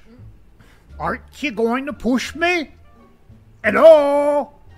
Harg. Anyone there? Anyone? Anyone?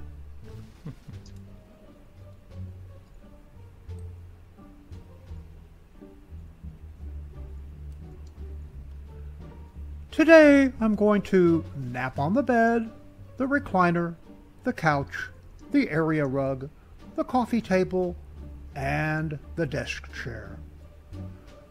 Oh, that sounds exhausting.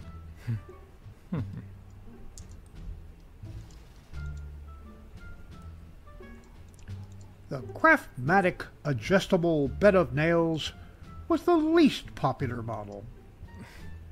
Needs more testing.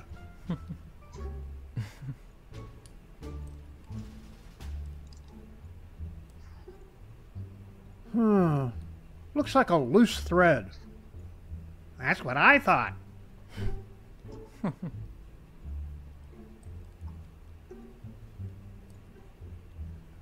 Will you please explain to me again why we spent a small fortune just so Junior could visit a pretend haunted mansion when we could have stayed home in a real one for free?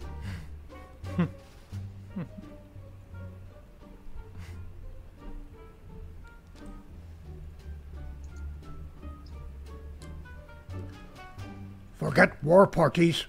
If we build a casino, they hand over their money faster than we can pour drinks. That's true. How? Hey, you're not in the pen. I know. I'm out on bail.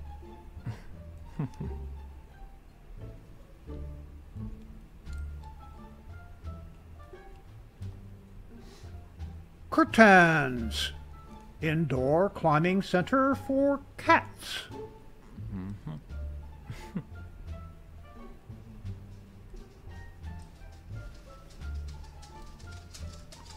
Look, lad, we've a flock of 3,000 to get through. Just shear the ruddy sheep.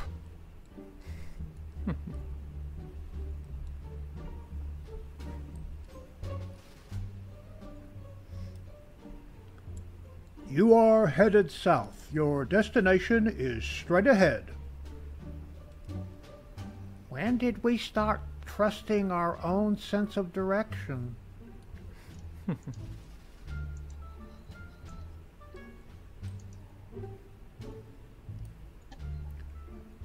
He probably wouldn't snore so much if his cartoonist didn't forget to draw him nostrils.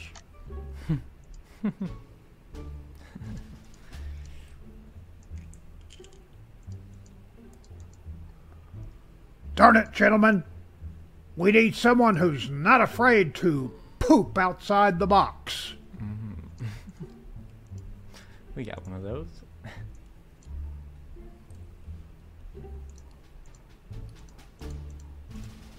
Cows, the beginning. What's that thing? I'm not sure. Looks like some kind of duo corn.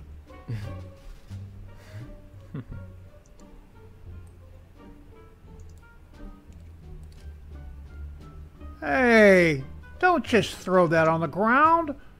What were you raised by? People?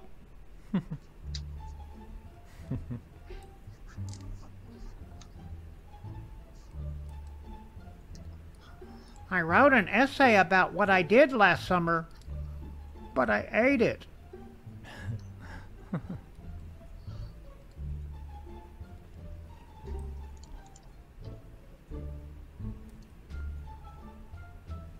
Clumsy ghosts.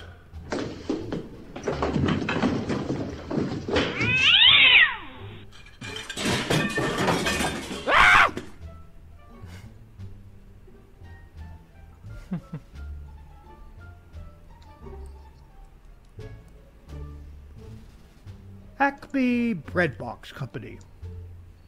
Okay, okay, calm down, everyone. This monster, would you say he was bigger or smaller than your building. You can talk it over.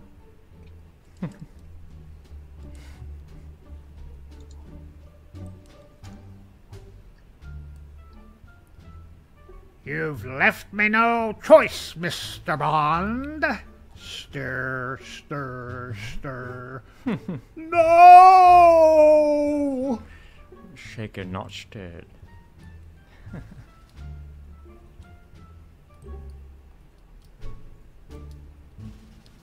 Hey, buddy. I could push it with my invisible bulldozer if you'd like.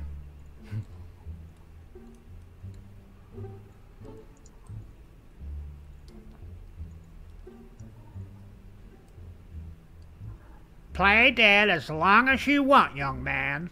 Those Brussels sprouts will still be there.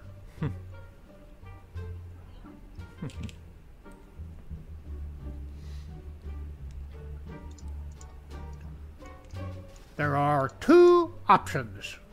You take down the squirrel baffle and I eat your birdseed, or I eat the power line and take down your internet. Hmm.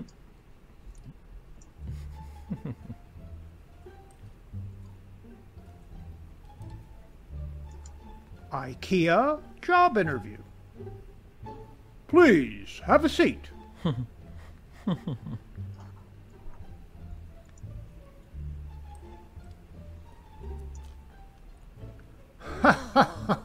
Look at Noah. What a shitty boat he has built. Mammals. Ha ha ha. What a bunch of sorry losers. Titanic.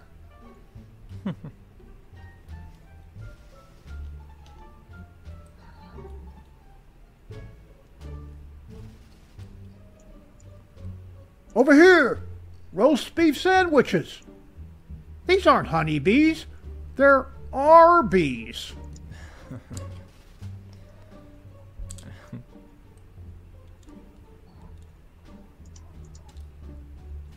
Slippery when wet. We just washed the stairs, so watch your step.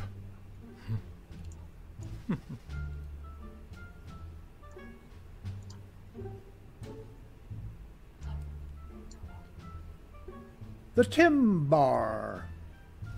Okay, Rick, a couple of more rings and I'm legal.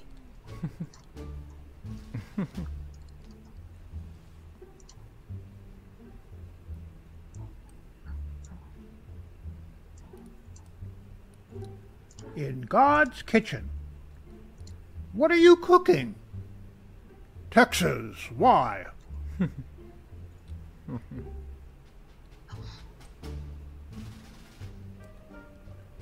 a Texas poem. Barbecue is good, blueberries are tart. If you don't like Texas, well, bless your heart.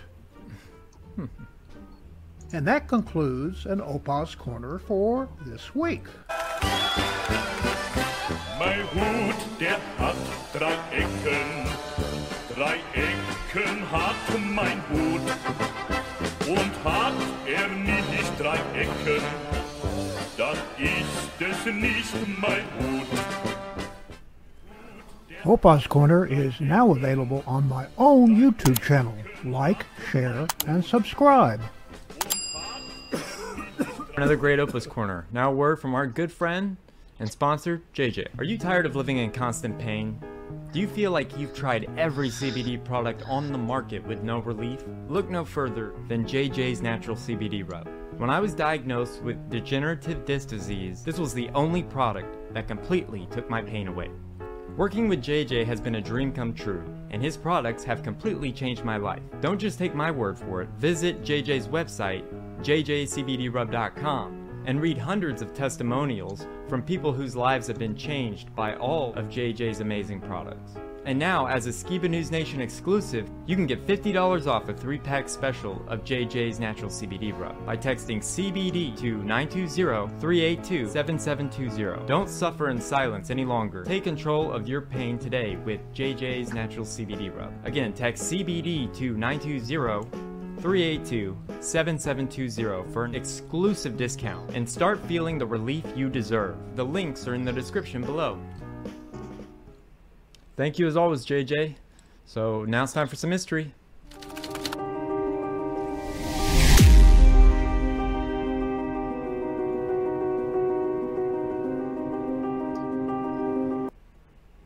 So today I have something very exciting to show you guys. I was able to sit down in studio with Gene Odom. Now you may be asking yourself, who is Gene Odom? Well, he was Ronnie Van Zant's friend, and I'll show you a photo of Ronnie Van Zant. This is Lynyrd Skynyrd. This is the Street Survivor album, probably my favorite band. And he was best friends, childhood best friends with Ronnie Van Zant, and was on the plane crash that happened in 1977 and sadly took the lives of three members of the band or more probably.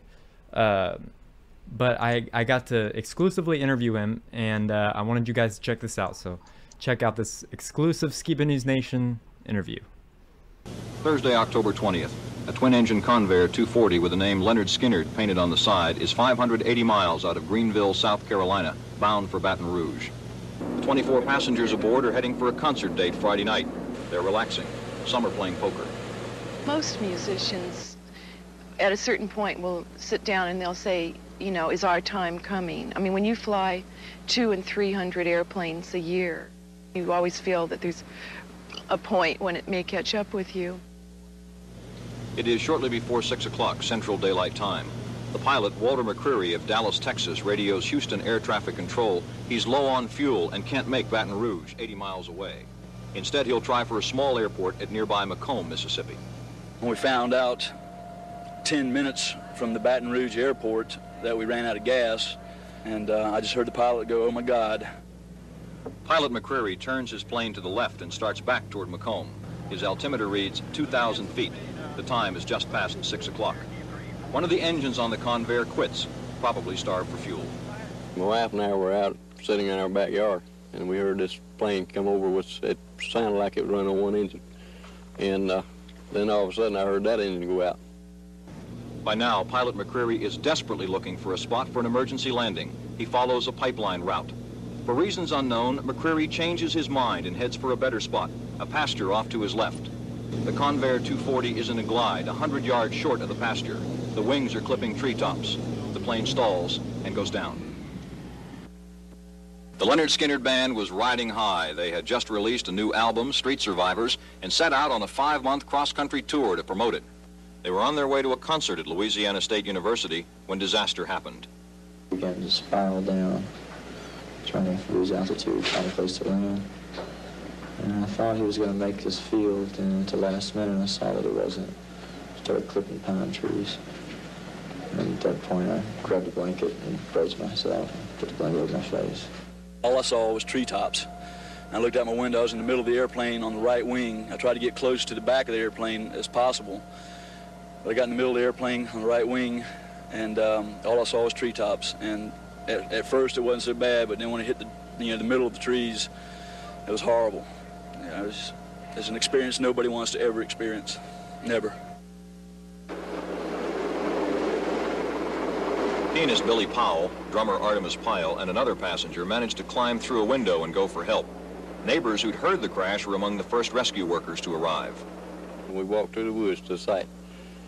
And at that time, there was nobody on the site. Well, we started getting them out then, getting the ones that were hurt out, and everybody's out too. Under the glare of helicopter floodlights, the 23 victims were pulled one by one from the wreckage, placed on stretchers, and carried 100 yards through dense woods and across a creek to waiting ambulances. They were rushed to Southwest Mississippi Medical Center in McComb. It took more than an hour to get all the victims to the hospital. Six are dead. 11 are admitted for treatment after receiving emergency care. Eight are flown to two other hospitals in Jackson, Mississippi. One, drummer Pyle, was treated and released. By all accounts, the hospital staff handled the disaster well. The head doctor credited countless rehearsals, which he said prepared his people for the real thing. Before dawn the next morning, the hospital had compiled a list of 26 names and notified next of kin. The dead, the pilot and co-pilot. Band leader Ronnie Van Zant. Guitarist Steve Gaines. His sister, singer Cassie Gaines. And assistant road manager Dean Kilpatrick of Jacksonville. The 20 survivors included singer Leslie Hawkins, bass guitarist Leon Wilkeson, guitarist Allen Collins, and guitarist Gary Rossington. Wilkeson and Rossington suffered the most severe injuries. He has two broken arms, a broken leg, a broken pelvis, a punctured stomach, and a punctured liver. and he's going to be in the hospital in Jackson, Mississippi for about another month. But uh, Leon, Leon's got tremendous amounts of internal injuries, and Allen's got a, a broken, not a broken neck, but a cracked neck. Every airplane crash is methodically investigated by specialists from the National Transportation Safety Board. They look at wreckage as pieces of a puzzle, which when put together will tell them why a plane crashed. The search at the scene even extends to the passenger's luggage. The board looks into about 4,500 mishaps a year. To the field investigators, wreckage is routine business. But for the rest of us who saw the remains of Lynyrd Skynyrd's Convair 240, the sight is unforgettable. You can't even realize, seeing one of these things on television, exactly what a crash of this magnitude looks like. Up there, sitting against the tree, is a piece of an airplane wing, torn away from the rest of the airplane.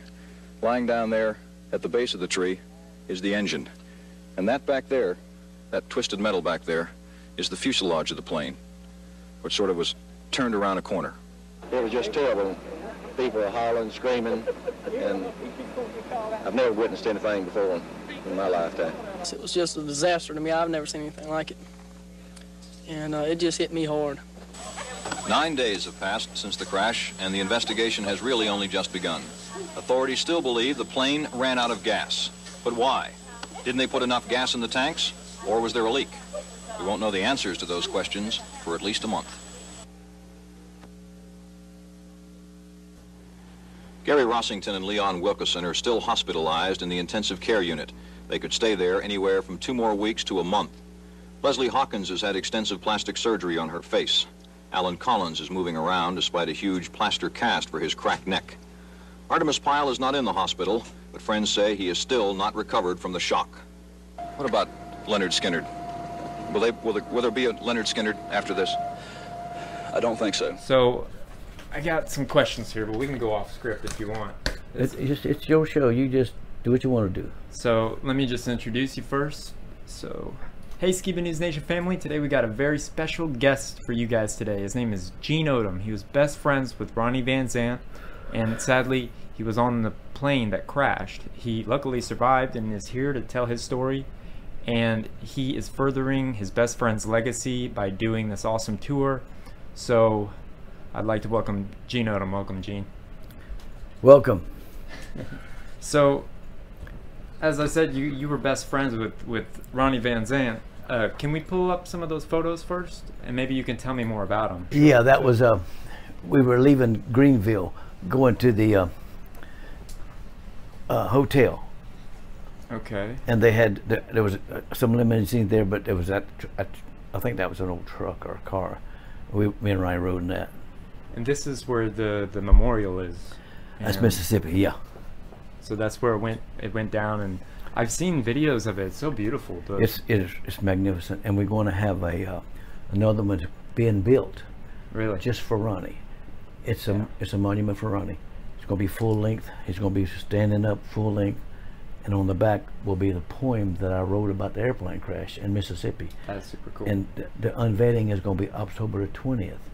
If you don't do anything, bring your camera out to Mississippi for the unveiling. I would love it's going to. to be a big. There's going to be thousands of people there. It's going to be Oh, big. yeah. yeah. I would love to. And then this is you and Ronnie, right? Playing poker, yeah. Yeah. That's me dragging the money there. You guys look like you're having fun right there. Yeah. Oh yeah, I'm laughing because, you know, they didn't really know how to play. They did know how to play poker, but they didn't really understand which hands would were better than other hands, Yeah. or which hands you had a potential to hit if you were betting. You know, and so it was kind of like taking candy from a baby. You know. so they didn't really know how to play poker. Ron. Eckerman could play, and he he, he got them. But they just no, they just they they're, they're just like this. They had plenty of money. They like to gamble, but they really didn't understand which hands would beat another hand. You know. Wow. And then this is you and Ronnie. Yeah, that was. You know what? That may have been the very first day that I went out with him. He had that shirt made for me. It said, "God forgives, I don't." You know, and uh, that was That's that was great. that was early on when I started with him. Yeah. Being a lifelong friend of Ronnie Van Zant, can you tell me like your earliest memories of just like growing up together or Kids. kids? you know, about, about toddlers, and we would. I was born o- right downtown Jacksonville, and then we moved over to Mull Street. Ronnie's house was here on the corner of Woodcrest and Mull, and we moved on Mull Street about four houses down, and we lived there.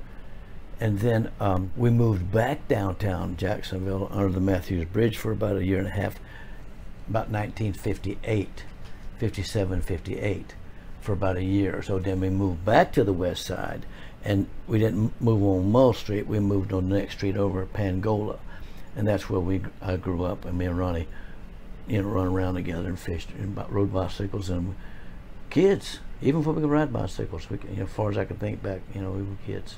That's awesome. Mm-hmm. And I know that we had talked earlier, but you you mentioned fishing, and your grandson is doing something actually kind of cool with fishing with you, because you were Ronnie's lifelong fishing Oh yeah, yeah. I see. Let me see if I got the card. Yeah, and and I love to fish too. And he's just started this. He started a, a, a, a guide service. It's called High Brass Guide Service LLC, and he does bass fishing, frog gigging, and duck hunting when it's duck season.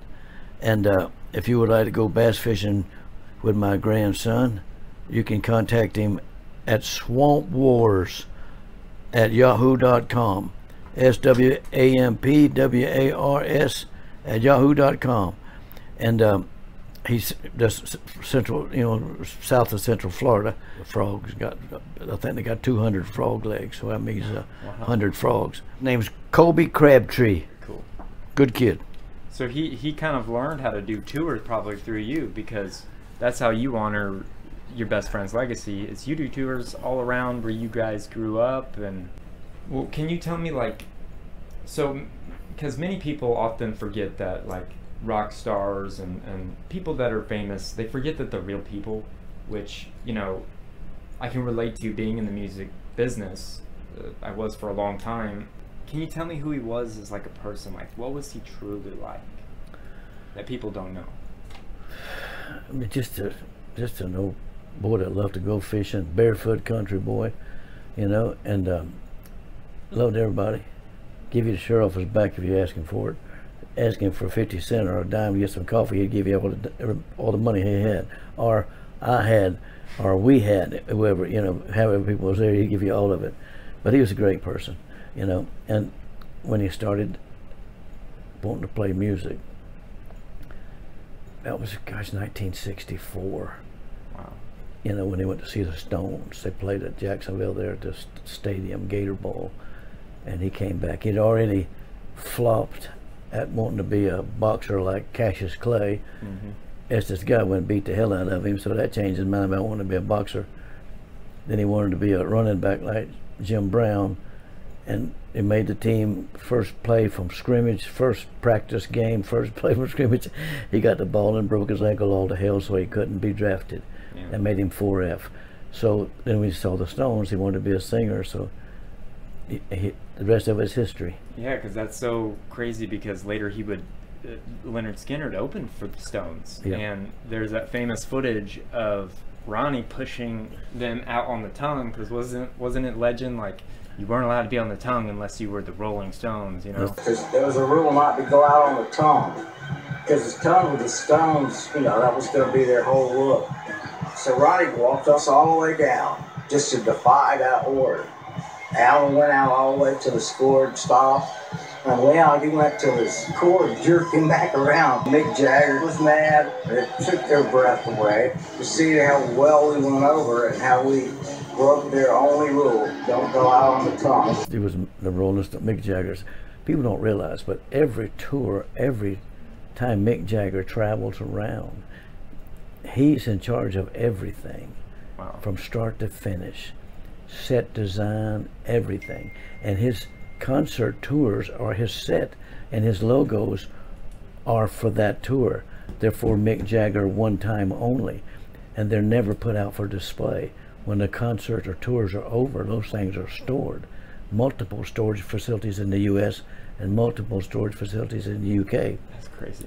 All of his, all of his stuff that he used on stage is one of a kind. Is stored up, And when that stage was built for him, they wasn't nobody supposed to go out there, but it was too late. For I went out there, and I don't think they realized that Skynyrd kicked their ass. And Skynyrd did the Who and all the rest of them. That's why other bands, um, the other, other big bands that knew about it, they wouldn't never let Skynyrd open for them because when Skynyrd hit the big time, they were a headlining act from day one. But they were opening. Yeah, and we kicked the dope piss out of Mick Jagger, Willie Nelson, and Waylon Jennings at the Willie Nelson Picnic in 1977. And they came out on stage, Skynyrd, when Skynyrd left stage, 97,000 people went crazy. Mm-hmm. Tore the stage up, tore the PA down, run the Hells Angels off, run everybody off. Willie Nelson didn't want Skinner to do an encore. Everybody was gone. I walked out on the stage.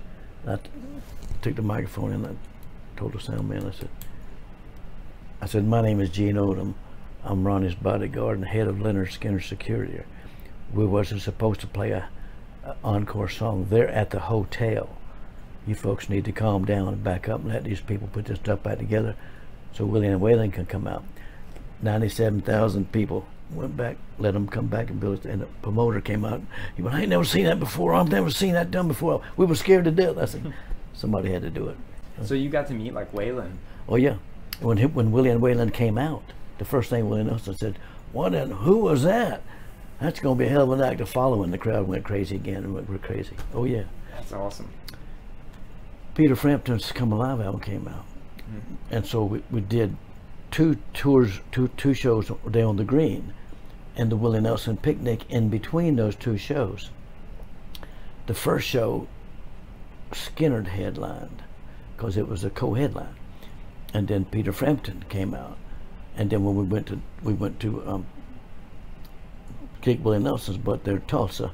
We come back for the next show, and this this show this show, Peter Frampton was headlining, and there was almost a hundred thousand people. Skynyrd finished, walked off stage. I put them in a limousine. They were gone, and so um, everybody, thousands, tens of thousands of people started leaving this, the stadium. Peter Frampton run out, grabbed the microphone. I'm standing behind the lighting tower, waiting on the limo to come back and get me. He came out and said, hey, come back, come back. I'm Peter Frampton. I'm the headliner. The show's not started. Thousands, tens of thousands of people. Please, come back. I'm the headliner. Just getting on, just going on out. He punched his road manager in the face, kicked his drums over. He was crying. And then the limousine showed up and I took off and I was gone. Yeah. See you later. Yeah. That's a great story. So, uh, did he ever change as a person once he became a star? Because, like, a lot of people, they say do, but he seemed like the most genuine person when you see him on Most people do because most people are fake. Yeah. He was the real deal. He was still barefoot to the day he died, and you know he he, he did get buy him an old truck. He wanted an old truck, and he went when we were home. He went to Tennessee to buy a little piece of property, and he saw that truck and he bought it and had it shipped to his house. And that May, he said, "Let's go bass fishing, man. Come on, come on." We went bass fishing. It was raining. Uh, man, let's go home. I got stuff I can do. I said, "No, man, this is your day." He always wanted an old truck, and he wanted a trophy bass. He always wanted that. Come on, man, let's go. I, it's raining. I said, let's stop. Look, I said, look at the truck. Look at this. It's, it's stopping right now. We went. The very first cast. Boom. 12 pound, 8 ounce bass. Wow. He caught his trophy bass, so he got both of his trophies just before he died. He got his old That's truck great. and his big bass, yeah. Great. So, did you always know that Ronnie was going to be become successful? Like when you were ch- children and you, you know, riding bikes with them and stuff, you probably never thought you would be a, a rock star or headliner like you turned into. Well, a musician, you know, yeah. And then I was drafted and and sent overseas in '69, and that's about the time that well, they had Larry Johnston was still with them, Bob Burns, and so they were playing smaller gigs and stuff. You know, I didn't see the stardom at that time because I was away, and when I came back, they were playing a little bit bigger shows, bigger parties, and they were a lot, lot more tighter band. When they first started out, they were just rudimentary with their with their music, you know. Was it when they were one percent? Yeah, they didn't. They, they couldn't play that well, and th- and then they, they Allen mostly Allen, they developed into their own style, mm-hmm. And they got better with their own music, better and better and better and better, thanks to Allen Collins, and um, of course, Ed King, Steve Gaines. You know, Gary was a rhythm follower. He was never he was never a take charge leader, like Allen was, but. Um, in late 70, 70, 75, they came off the to tour with The Who. And um, I knew then if they were playing with The Who, they were doing pretty good. But I was working, always working, iron working. And uh, Ronnie was always either on the road or rehearsing. I mean, and working when he was at the auto parts store. And I think he worked there till 71 or 72 until he started making enough money to pay rent, you know, somewhere, you know. And uh, so he would work all day and dr- drive 25 miles to the Hell House to rehearse most of the night, come home, get an hour's sleep, and go to work, you know. And uh, in late 75, I realized they were getting bigger and bigger. 76, I knew then that they were on the way. Do you remember the first big hit that you remember him playing for you, or like him being like, "This is this is you know." Well, to me, um, it's always Freebird because you know that was that was such a you know such a phenomenal even to the day you know and you'd have to Take down record. Okay, sorry about that. Thank you. you'd have to uh, have to know the whole story about Freebird how it was written and how it got started Allen's wife actually came up with it if, if I leave here tomorrow would you still remember me she came up with that lyric because Ronnie couldn't come up with any words at that time for Freebird. Allen had the music, but they couldn't come up with any words. And his wife wrote down notes to Allen and put it over his shoulder. And then Allen called Ronnie, get over here. So Ronnie came over and said, look what Kathy wrote. And Ronnie sat down beside Allen Collins and they wrote the words to Freebird. Just that quick. I heard he memorized the song and he whispered it. He never wrote it down. He never wrote nothing Isn't that down. amazing? I think that's an amazing thing as a musician like that. That's hard to remember a song like that in oh, your head. all the songs, all the songs, you know. And I remember his his his logo, his theory was, if it's if it's not good enough to remember, it's not good enough writing down, you know, something like that's what he said. But yeah, he had a quote. he had a he had a photographic memory, no doubt about that. So, when did when did Ronnie ask you to become the head of security? In '75, he said, I was um, I was laid off and went out with him for a, few, a couple of days. He said, "Man, start making start making the big money." He said, "We're, we're doing better now." And in '75, because Allen, I, I cleared Allen's property for Allen to build his house, and um, he said, "Man," he said, "When I, start getting the big money, I'm gonna, I'm gonna get you to be my bodyguard." Yeah, you know, in late '76, it came by. We went fishing, and I was between jobs, iron working. And he says, uh, "Hey man, look here." He says, um, "We're we're doing good now. I'm making a lot, uh, making big money, and I want you to be my bodyguard." He said, "I want you to come to work, start to work for me." And he said, "We're gonna be going to Europe real quick." And I said, "I can't go on that trip because I got a, a lawsuit, a union lawsuit I'm involved in." He said, "All right, we're gonna go to Europe for a little while." And so when he came back, he came by the house and he said, "I'm here." Here's your first payday. You're on the payroll. You're my bodyguard and security for the band. That was um, early, early, early, early '77. And the rest is, is history, as they say. The rest is history. Yeah. So, you were on on the fatal crash when when the terrific incident happened with you know I think six people passed. Yeah. During that plane crash, and you were actually on the plane, and I don't know if this is okay for me to do. This is a like a, a diagram of the plane. Pretty close. Yeah. Can you can you with the marker kind of show everybody like where you were and where Ronnie was? Here's a sharpie. Yeah. Um, it'll mess up your artwork. Oh, that's not mine. Okay. It's just artwork of the plane.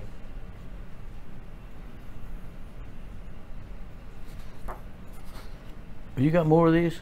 Yeah, I got this this one. I, This I like to have one.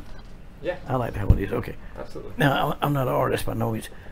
And so um, I- I- I'll, I'll I'll start from this was the only way she could really do it. And this plane, this fuselage, this is more authentic here. That would be the pilots. How many pilots were right behind the pilots? Okay, there was a door. And then right behind that, on, behind that was a um, the little galley, the bathroom, and then there was the, the couch. Yeah, it, had, it, had- yeah, it had a concave in the middle, not not a big one, but a little concave. And then right in front of that was a, uh, I think it was a two by six, could have been a two by eight, on pedestals.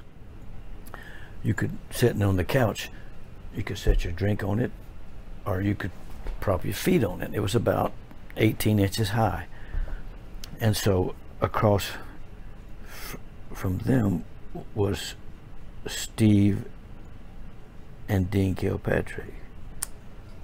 And on this side of the plane was two seats, two seats, poker table, one, two seats there. And across from the poker table was a single table that would had two seats. And at the time of the crash, um, Ronnie was on the floor. Oh, yeah, I remember you telling me on the phone, but I couldn't quite understand. but he he wanted to lay down and he couldn't lay down in these seats, you know, and he, because he had took two sleeping pills. Yeah. And I said, well, where the that table was was like two foot from the from here. You, you know, the length of your foot is where the table was. I said, man, look here, y'all put your feet up on the table. Mhm. And Ronnie can lay down underneath y'all's feet and he can sleep there and people can go back and forth to the galley and won't bump into him. You want me to draw that in here somehow? Yeah, make it a little smaller. Yeah. Is that good enough? Yeah, that's great. All right. That's amazing. So you actually tried to save uh, Ronnie's life. Oh yeah, man, I got him off the floor and strapped him between Allen and Gary, you know. And see what what uh, when the pilot sent the co-pilot out early on when we started having the problem, I'd already went up there once, and when it when it started sputtering and missing, and this guy um, that told me about Cassie unsnapping her seatbelt, he told me he said, "Yeah, man, I I'm, I'm, I had such a massive head injury in the plane crash, and then falling ironwork, and I got a, a memory problem, and so um, when I first went to the cockpit, they were trying to figure out what you know while we What was happening? yeah while we you know while we having fuel problems, trying to switch fuel tanks or whatever, you know. There was no dumping, no fuel. There was no fuel on the plane to dump. Billy Powell face when he said that, and uh, I ran back and I went. Somebody said, "What's wrong?" And I went, "They don't know." I said, "You know you're in bad shape and the damn pilots don't know what's going on." That was my first trip up there, and the second trip up there, they were still struggling with it. And I think the second trip is when we ran out and they wasn't picking up no more fuel. We had made the turn to come back to McComb because you couldn't make the turn with, with the engines with no power. Yeah, that plane would nosedive into the ground. So they had the engine started running enough that they could make the turn. At that point in time, I think we were at 4,500 feet, 4,500 feet at that point, because we'd already come a long way down. They thought they had enough airspeed to make that field, you know, and so uh, when the plane weighed 30,000 pounds empty, so as it was traveling, it was losing airspeed, you know, because hitting hitting the atmosphere was slowing us down. Instead of instead of having 100 mile an hour, when we started hitting them trees, it was 55, 60 miles an hour, and that weight of the plane started that nosedive it right into them trees. I, I ran back and uh, kicked Ronnie in the ribs again. Told him, "Get up, man!" You know, and I told, asked you all strapped in. It was, you know, and they, so um, then I went back up there the third time to argue with him and cuss him out, and then that's when I that's when I seen the plane do this. So I knew we wasn't gonna make the field, and I told him, I said, I hope you two guys live through this because I'm gonna beat both of y'all to death. And so um, I grabbed Ronnie up off the floor and started struggling with him, getting him sitting down. And at no time, no time did he ever know that that plane was crashing. Did he comprehend it? Because he was so grogged out from them two sleeping pills. He died not knowing that that plane was actually crashing, you know. It was uh, almost peaceful in a way. And he, you know, he, and you could say that, but if you knew how bad he hated to fly, oh, that boy hated to fly. He did. Yes, sir. He was scared to death of flying. You know, he hated it. Hated it. You know, he did it when he had to do it, but he hated flying. Now I heard, I don't know if this is urban legend, but that there were two other bands that turned down that plane. It's like Aerosmith or. Well, the, I'll, I'll straighten you out on all that. Uh, the road manager had talked that company into buy that plane, and they didn't have license to haul, haul people. They were a freight hauling outfit. So they established on paper L&J Leasing and got licensed to fly people. And so his intention was to charge the band more money for the plane than it was worth, uh, than they should have paid. And, more money per air mile for gas, more money. He was going to charge the band more money for the plane so he could get a commission off of the band. Wow. And, and he didn't come out with that until after I said, I know you was getting a kickback. You know, and he, he didn't call it a kickback. When he wrote his book, he called it a commission. To keep the band on that plane, he would get a commission. And I was going to put a stop to all that. All that was coming to a screeching halt as soon as that tour was over. But the plane crash stopped all that, you know. Well, I mean, it's amazing what you're doing now. If you could tell our audience what, what you what you do to carry on your best friend's legacy, I think is the coolest thing ever, and I can't wait to go to Jacksonville to experience it. But I, I take people on a tour of the West Side, where we came from, Ronnie's old house, Allen's, Gary's, where they came from, the neighborhoods we came from, where the where the old Curtis Loew store was, where we used to pick. I used to take the Coke bottles down to cash. Cashman, where we played football as kids, our old neighborhood, the schools they went to, you know, and where we grew up. Just tell the legacy story of Lynyrd Skynyrd where the music came from and where they came from, you know. And I, I'd average about two a month, you know. And um, I'll, uh, we'll make sure we put Patty's number on here. Oh, absolutely. If, if anyone want to call Patty and she could set it up. But people, the people that come on the tour are hardcore Skynyrd fans, Ronnie Van Zant fans, Allen Gary. They want to learn the true story about the music, where the music came from. Mm-hmm. And, you know, what better than one of the guys that grew up with the music and grew up with Ronnie and was on the plane and can tell you the true story Mhm. about, you know, not just kind of BS stuff, but the, Mm-hmm. the true story. People really enjoy it. That are real hardcore Skynyrd fans. They really like it.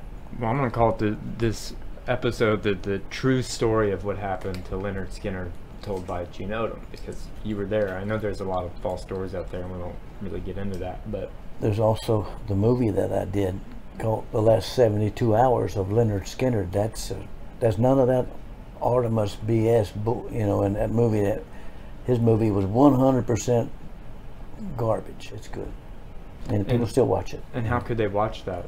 Uh, Amazon or Netflix, I think it's on them. It's called Last 72 Hours of Lynyrd Skynyrd. Last you can pull it up. Yeah. Okay, so everybody go check that out.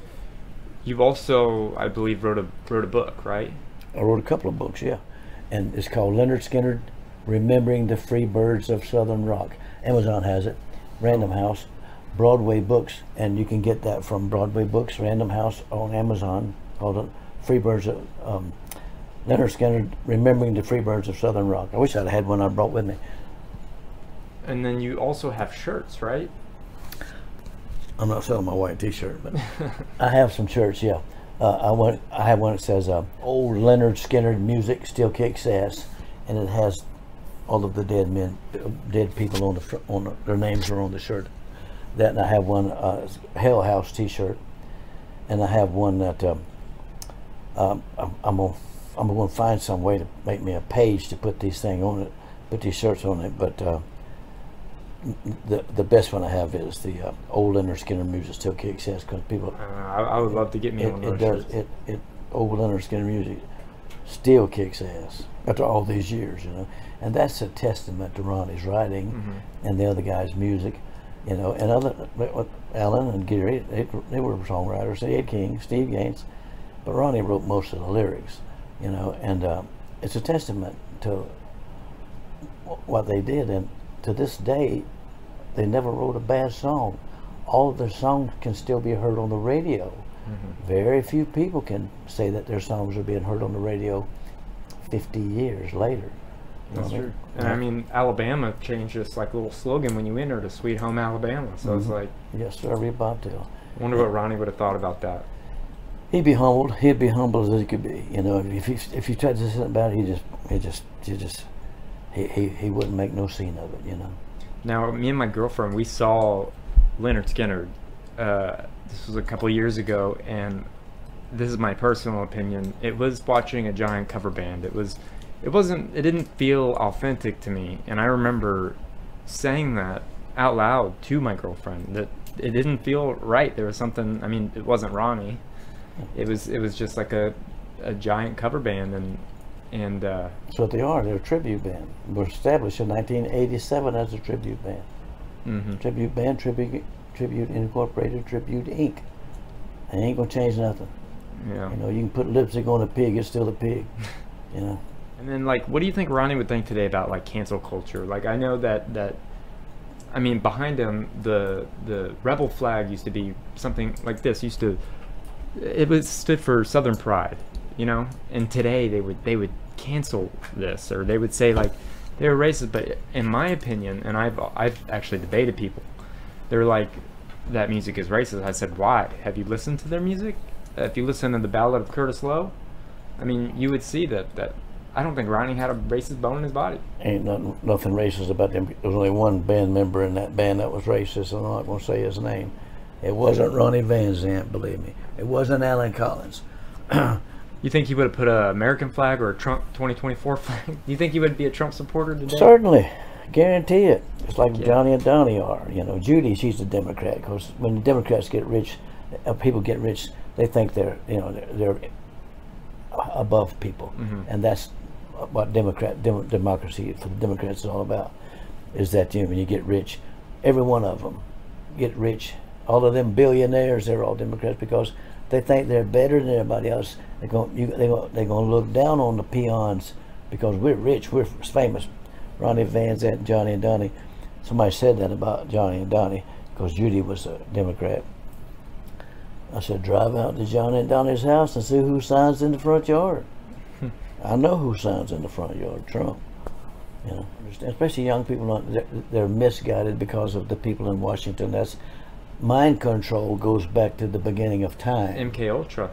They're using it on the masses today. Oh yes, sir. It goes way back, you know. And if you can, if you can control their mind, you can get all of their money, and it goes way back. Well, I, I shouldn't say this on there, but secret societies go back to the beginning of time, and they're still here today. Some of them are still here today. I can name them to you, but I'm not going to do it on that camera. You know, one of the biggest secret societies on the planet is the biggest church. I ain't to name it. System in the world. It's one of the biggest secret societies to ever exist. And it's mind That's control. true. If they can control your mind, they can get all your money. Yeah. So I mean, like a lot of people think that every musician is in the Illuminati, is what they say. But I know that that's not true because I've been in the music industry, and and you could set the record straight that Ronnie wasn't in the Illuminati. That's not a real thing. Ronnie wouldn't know that. Yeah. You know, he would he, he, he, he would know about it. He would be educated about it, but he would not stick his foot in it. Either way, none of that. And um, the Democrats of old Mhm. and these new ones, uh, they, they don't they they don't show their true colors. Slavery, all of that. The KKK, all of that was Democrats. Yep. Abraham Everybody- Lincoln was a Republican. it, try- you're right. Abraham Lincoln was a Republican, and they're trying to change their, you know, be a chameleon. No, they can't because if they can get control of your mind, they can get control of your money and keep you under their thumb. Uh-huh. But times are different and things are different, and there's too many organizations, uh, countries, uh, one, maybe two, one maybe, one for sure, maybe two, that could put a stop to all that. And the youth has no idea what they're facing in 5, 10, 15, 20 years. If people like the Republicans and Trump don't put their foot down, put a stop to it. Young people can't see that. But the problem with young people and Democrats is they have to be protected also. Mm-hmm. Somebody, some bigger guy, somebody with a more power has to protect them Democrats. Youth and the older ones, they have to be protected. So there has to be a society, and that society has to be a group of people, Republicans, if you want to call Republicans, that are, are willing to give their life to protect the innocent, Mhm. meaning the, the weak, the innocent, the Democrats, the way they think. You know, and uh, I'm not a politician by no means, but they have to be protected. Somebody has to protect them. Us, me, you, the military, our government. You see what they've done to the military. But there is there's there's foes out there watching, getting ready. If you don't think the Chinese ain't in this country, uh, have infiltrated this country, big time, you're wrong. And they're doing it every day, walking across that border. Chinatown, the Chinese have controlled the, the um, prostitution market since the beginning of time, and they still control it in California and many, many places around the world. You know, you might want to edit that out. I mean, well, we cover that a lot on the show. Like, that's what our show's about, is about showing that conspiracy theories aren't really conspiracy You- theories. You read? Uh, sometimes, yeah. Pull up the Life magazine, the magazine, Secret Societies. The whole magazine is about secret societies that go back to the beginning of time till today. Till today. I'll have to look at that. Mhm. Yeah, because, Oh, like. I'm, I'm really See fascinated. who's see who's in there, ex presidents. That's uh, Yale and Harvard. They have their own secret society. Skull and Bones. Skull and Bones is one. The other one is I can't think of another another name, and who some of the members of it. Yeah, and the Bohemian Grove. Bo- oh yeah, oh yeah. Yeah. It, it's got it's it, frightening stuff. Yes, yes, sir, buddy. Yes, sir. It's good. good it's good reading. And it's Illuminati. How every all these things got started. How they where they where they go back to, and uh, it's really good read. Know. I I have to check that out. Well, thank you for being on the sh- on Skiba News Nation. So big thank you to Gene Odom for being a part of Skiba News Nation. And if you want to go on one of his tours, his email is hangingwithgeneodom at gmail.com. So huge thank you to my new friend Gene Odom. Now you got some memes for me, Jake? Yeah, I do. Yeah, I got some uh, some funny ones this week. All right, meme me up.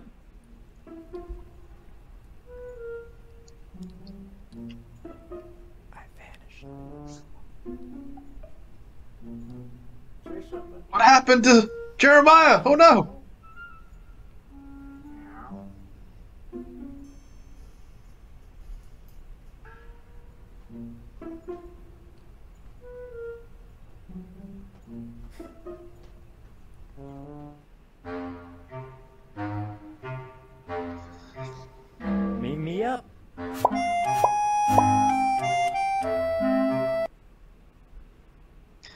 So I guess Charlie's going to be having his own segment here on Skiba News Nation soon. He's going to uh, He's gonna- take over the history Oh, yeah. segment because Jeremiah is nowhere to be found, right? Yep. Cat corner. All right. All right, so uh, got some funny memes, some shared by Opa, some others that uh, I thought were funny. Uh, here's one. The awkward moment when you drive your Chevy to the, the levee isn't dry. This is what happens when you're drinking whiskey and dry. Ah ha ha. All right, uh, just one question. Why? Now, I know this is a, a common practice down there in Texas. They have some crazy roads whenever we go visit. We always get lost. Yep. That is a normal Texas road, for sure. Oh yeah. Uh, here's one. When I retire, I will have a little house on a lakeside, and it's just this uh, dude sitting in a little mud pond with a tiny person house. oh man. Uh, been canning soup this week, getting ready for winter. Follow me for more recipes. Home settings more than putting an actual can in a jar. So, All right. Uh, here's the how-to on building your own lunar lander. Uh, step A: get cardboard, gray tarp, drawing pins, curtain rods, aluminum foil, yellow cellophane, desk lampshades, and garbage bin lids. And there you go. You have a lunar lander. Don't forget your camera to fake it all. yeah. uh, this is a horse trailer, and it says caution: floor covered with political promise. P- political promises. Yeah, how true. All right. Uh, history tends to repeat itself. In the 1950s, we had vinyl, and in 2023, what do you know? We're back with vinyl again. I, you know, honestly, I don't think vinyl ever went away. I think people have always been big vinyl collectors, fans over the years. Well, all my vinyls are original. I don't I don't like to buy the new ones. So I, I only buy originals because or like like this one was Opa's. So luckily he saved his vinyls. So they never went away. You're right. That's awesome. All right, here's one uh, right lane closed for no apparent reason. Back in Texas once again with crazy road stuff. Mm-hmm. Warning, weak Wi Fi. Talk to each other. Pretend it's the 90s. Communicate with your friends. uh, here we go. Uh, how did my father die? Do you know the game The Floor is Lava? Well, he wasn't very good. oh, that's pretty dark. Poor Anakin, right? Mm-hmm. Uh, genders are like the Twin Towers. There used to be two of them, and now it's a sensitive topic. I sent you that for one. some people. yeah, that was a good one. Uh, your vibe attracts your tribe. My tribe looks like these people. Conspiracy theorist vibe? I guess so. Uh, here's another Star Wars meme for us. Sierra and I have been watching the new Star Wars show that's recently come out. Uh, so had to include these.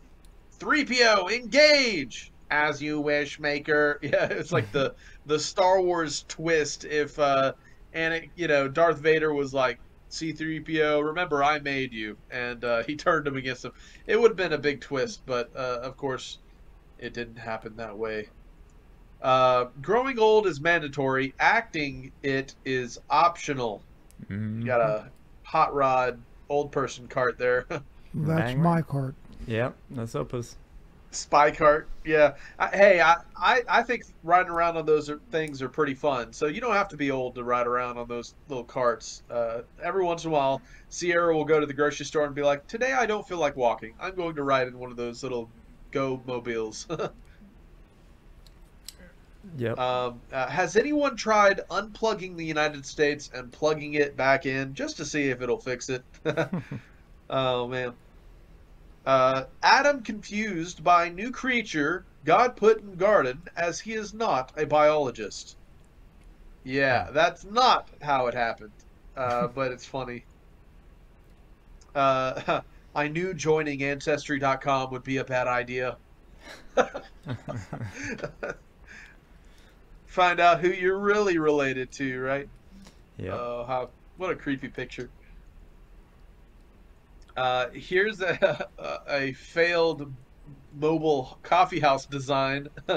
uh, when you slide it open, instead of saying Starbucks, it says sucks. okay, and just in, life's not fair. Get over it. So, all right, guys, uh, that's all the memes this week. Well, Jake, thank you for another great current news and memes as always. Opa, thank you for another great Opa's Corner. I hope you guys in, enjoyed our exclusive interview with Gene Odom. Uh, we hope you enjoyed today's episode. Never quit fighting. Let no man deceive you. Thank you for standing alongside us as we fight for justice and continue our quest for truth. Subscribe and stay tuned. If you would like to submit a story, topic, or have any other inquiries, please email submit at skibanewsnation.com. Also, you can email Jeremiah Skiba personally at jeremiah at skibanewsnation.com. Also, email Jake personally at jake at skibanewsnation.com. If you want to write us a letter, send us something, help support us, or just say hi, please send your letter to Jeremiah Skiba, P.O. Box 560 271, The Colony, Texas 75056. If you write us a letter, I'll do my best to write you back. Hey, Skiba News Nation family, thank you for watching. Please like, share, subscribe, and click that notification bell so you never miss an episode of Skiba News Nation. If you want to help support us, please consider becoming a Patreon, where you will get exclusive content, shoutouts, and much more. And you can also support our channel by getting yourself some new Skiba News Nation merch. Thank you for coming on this journey with us as we continue to stay on the quest for truth. Huge shout out to all our Patreon supporters. Thank you so much for your support. We couldn't do this show without you. If you want to help support us, go to patreon.com forward slash Skiba News Nation. Also, you can listen to Skiba News Nation podcast on your favorite podcast platform.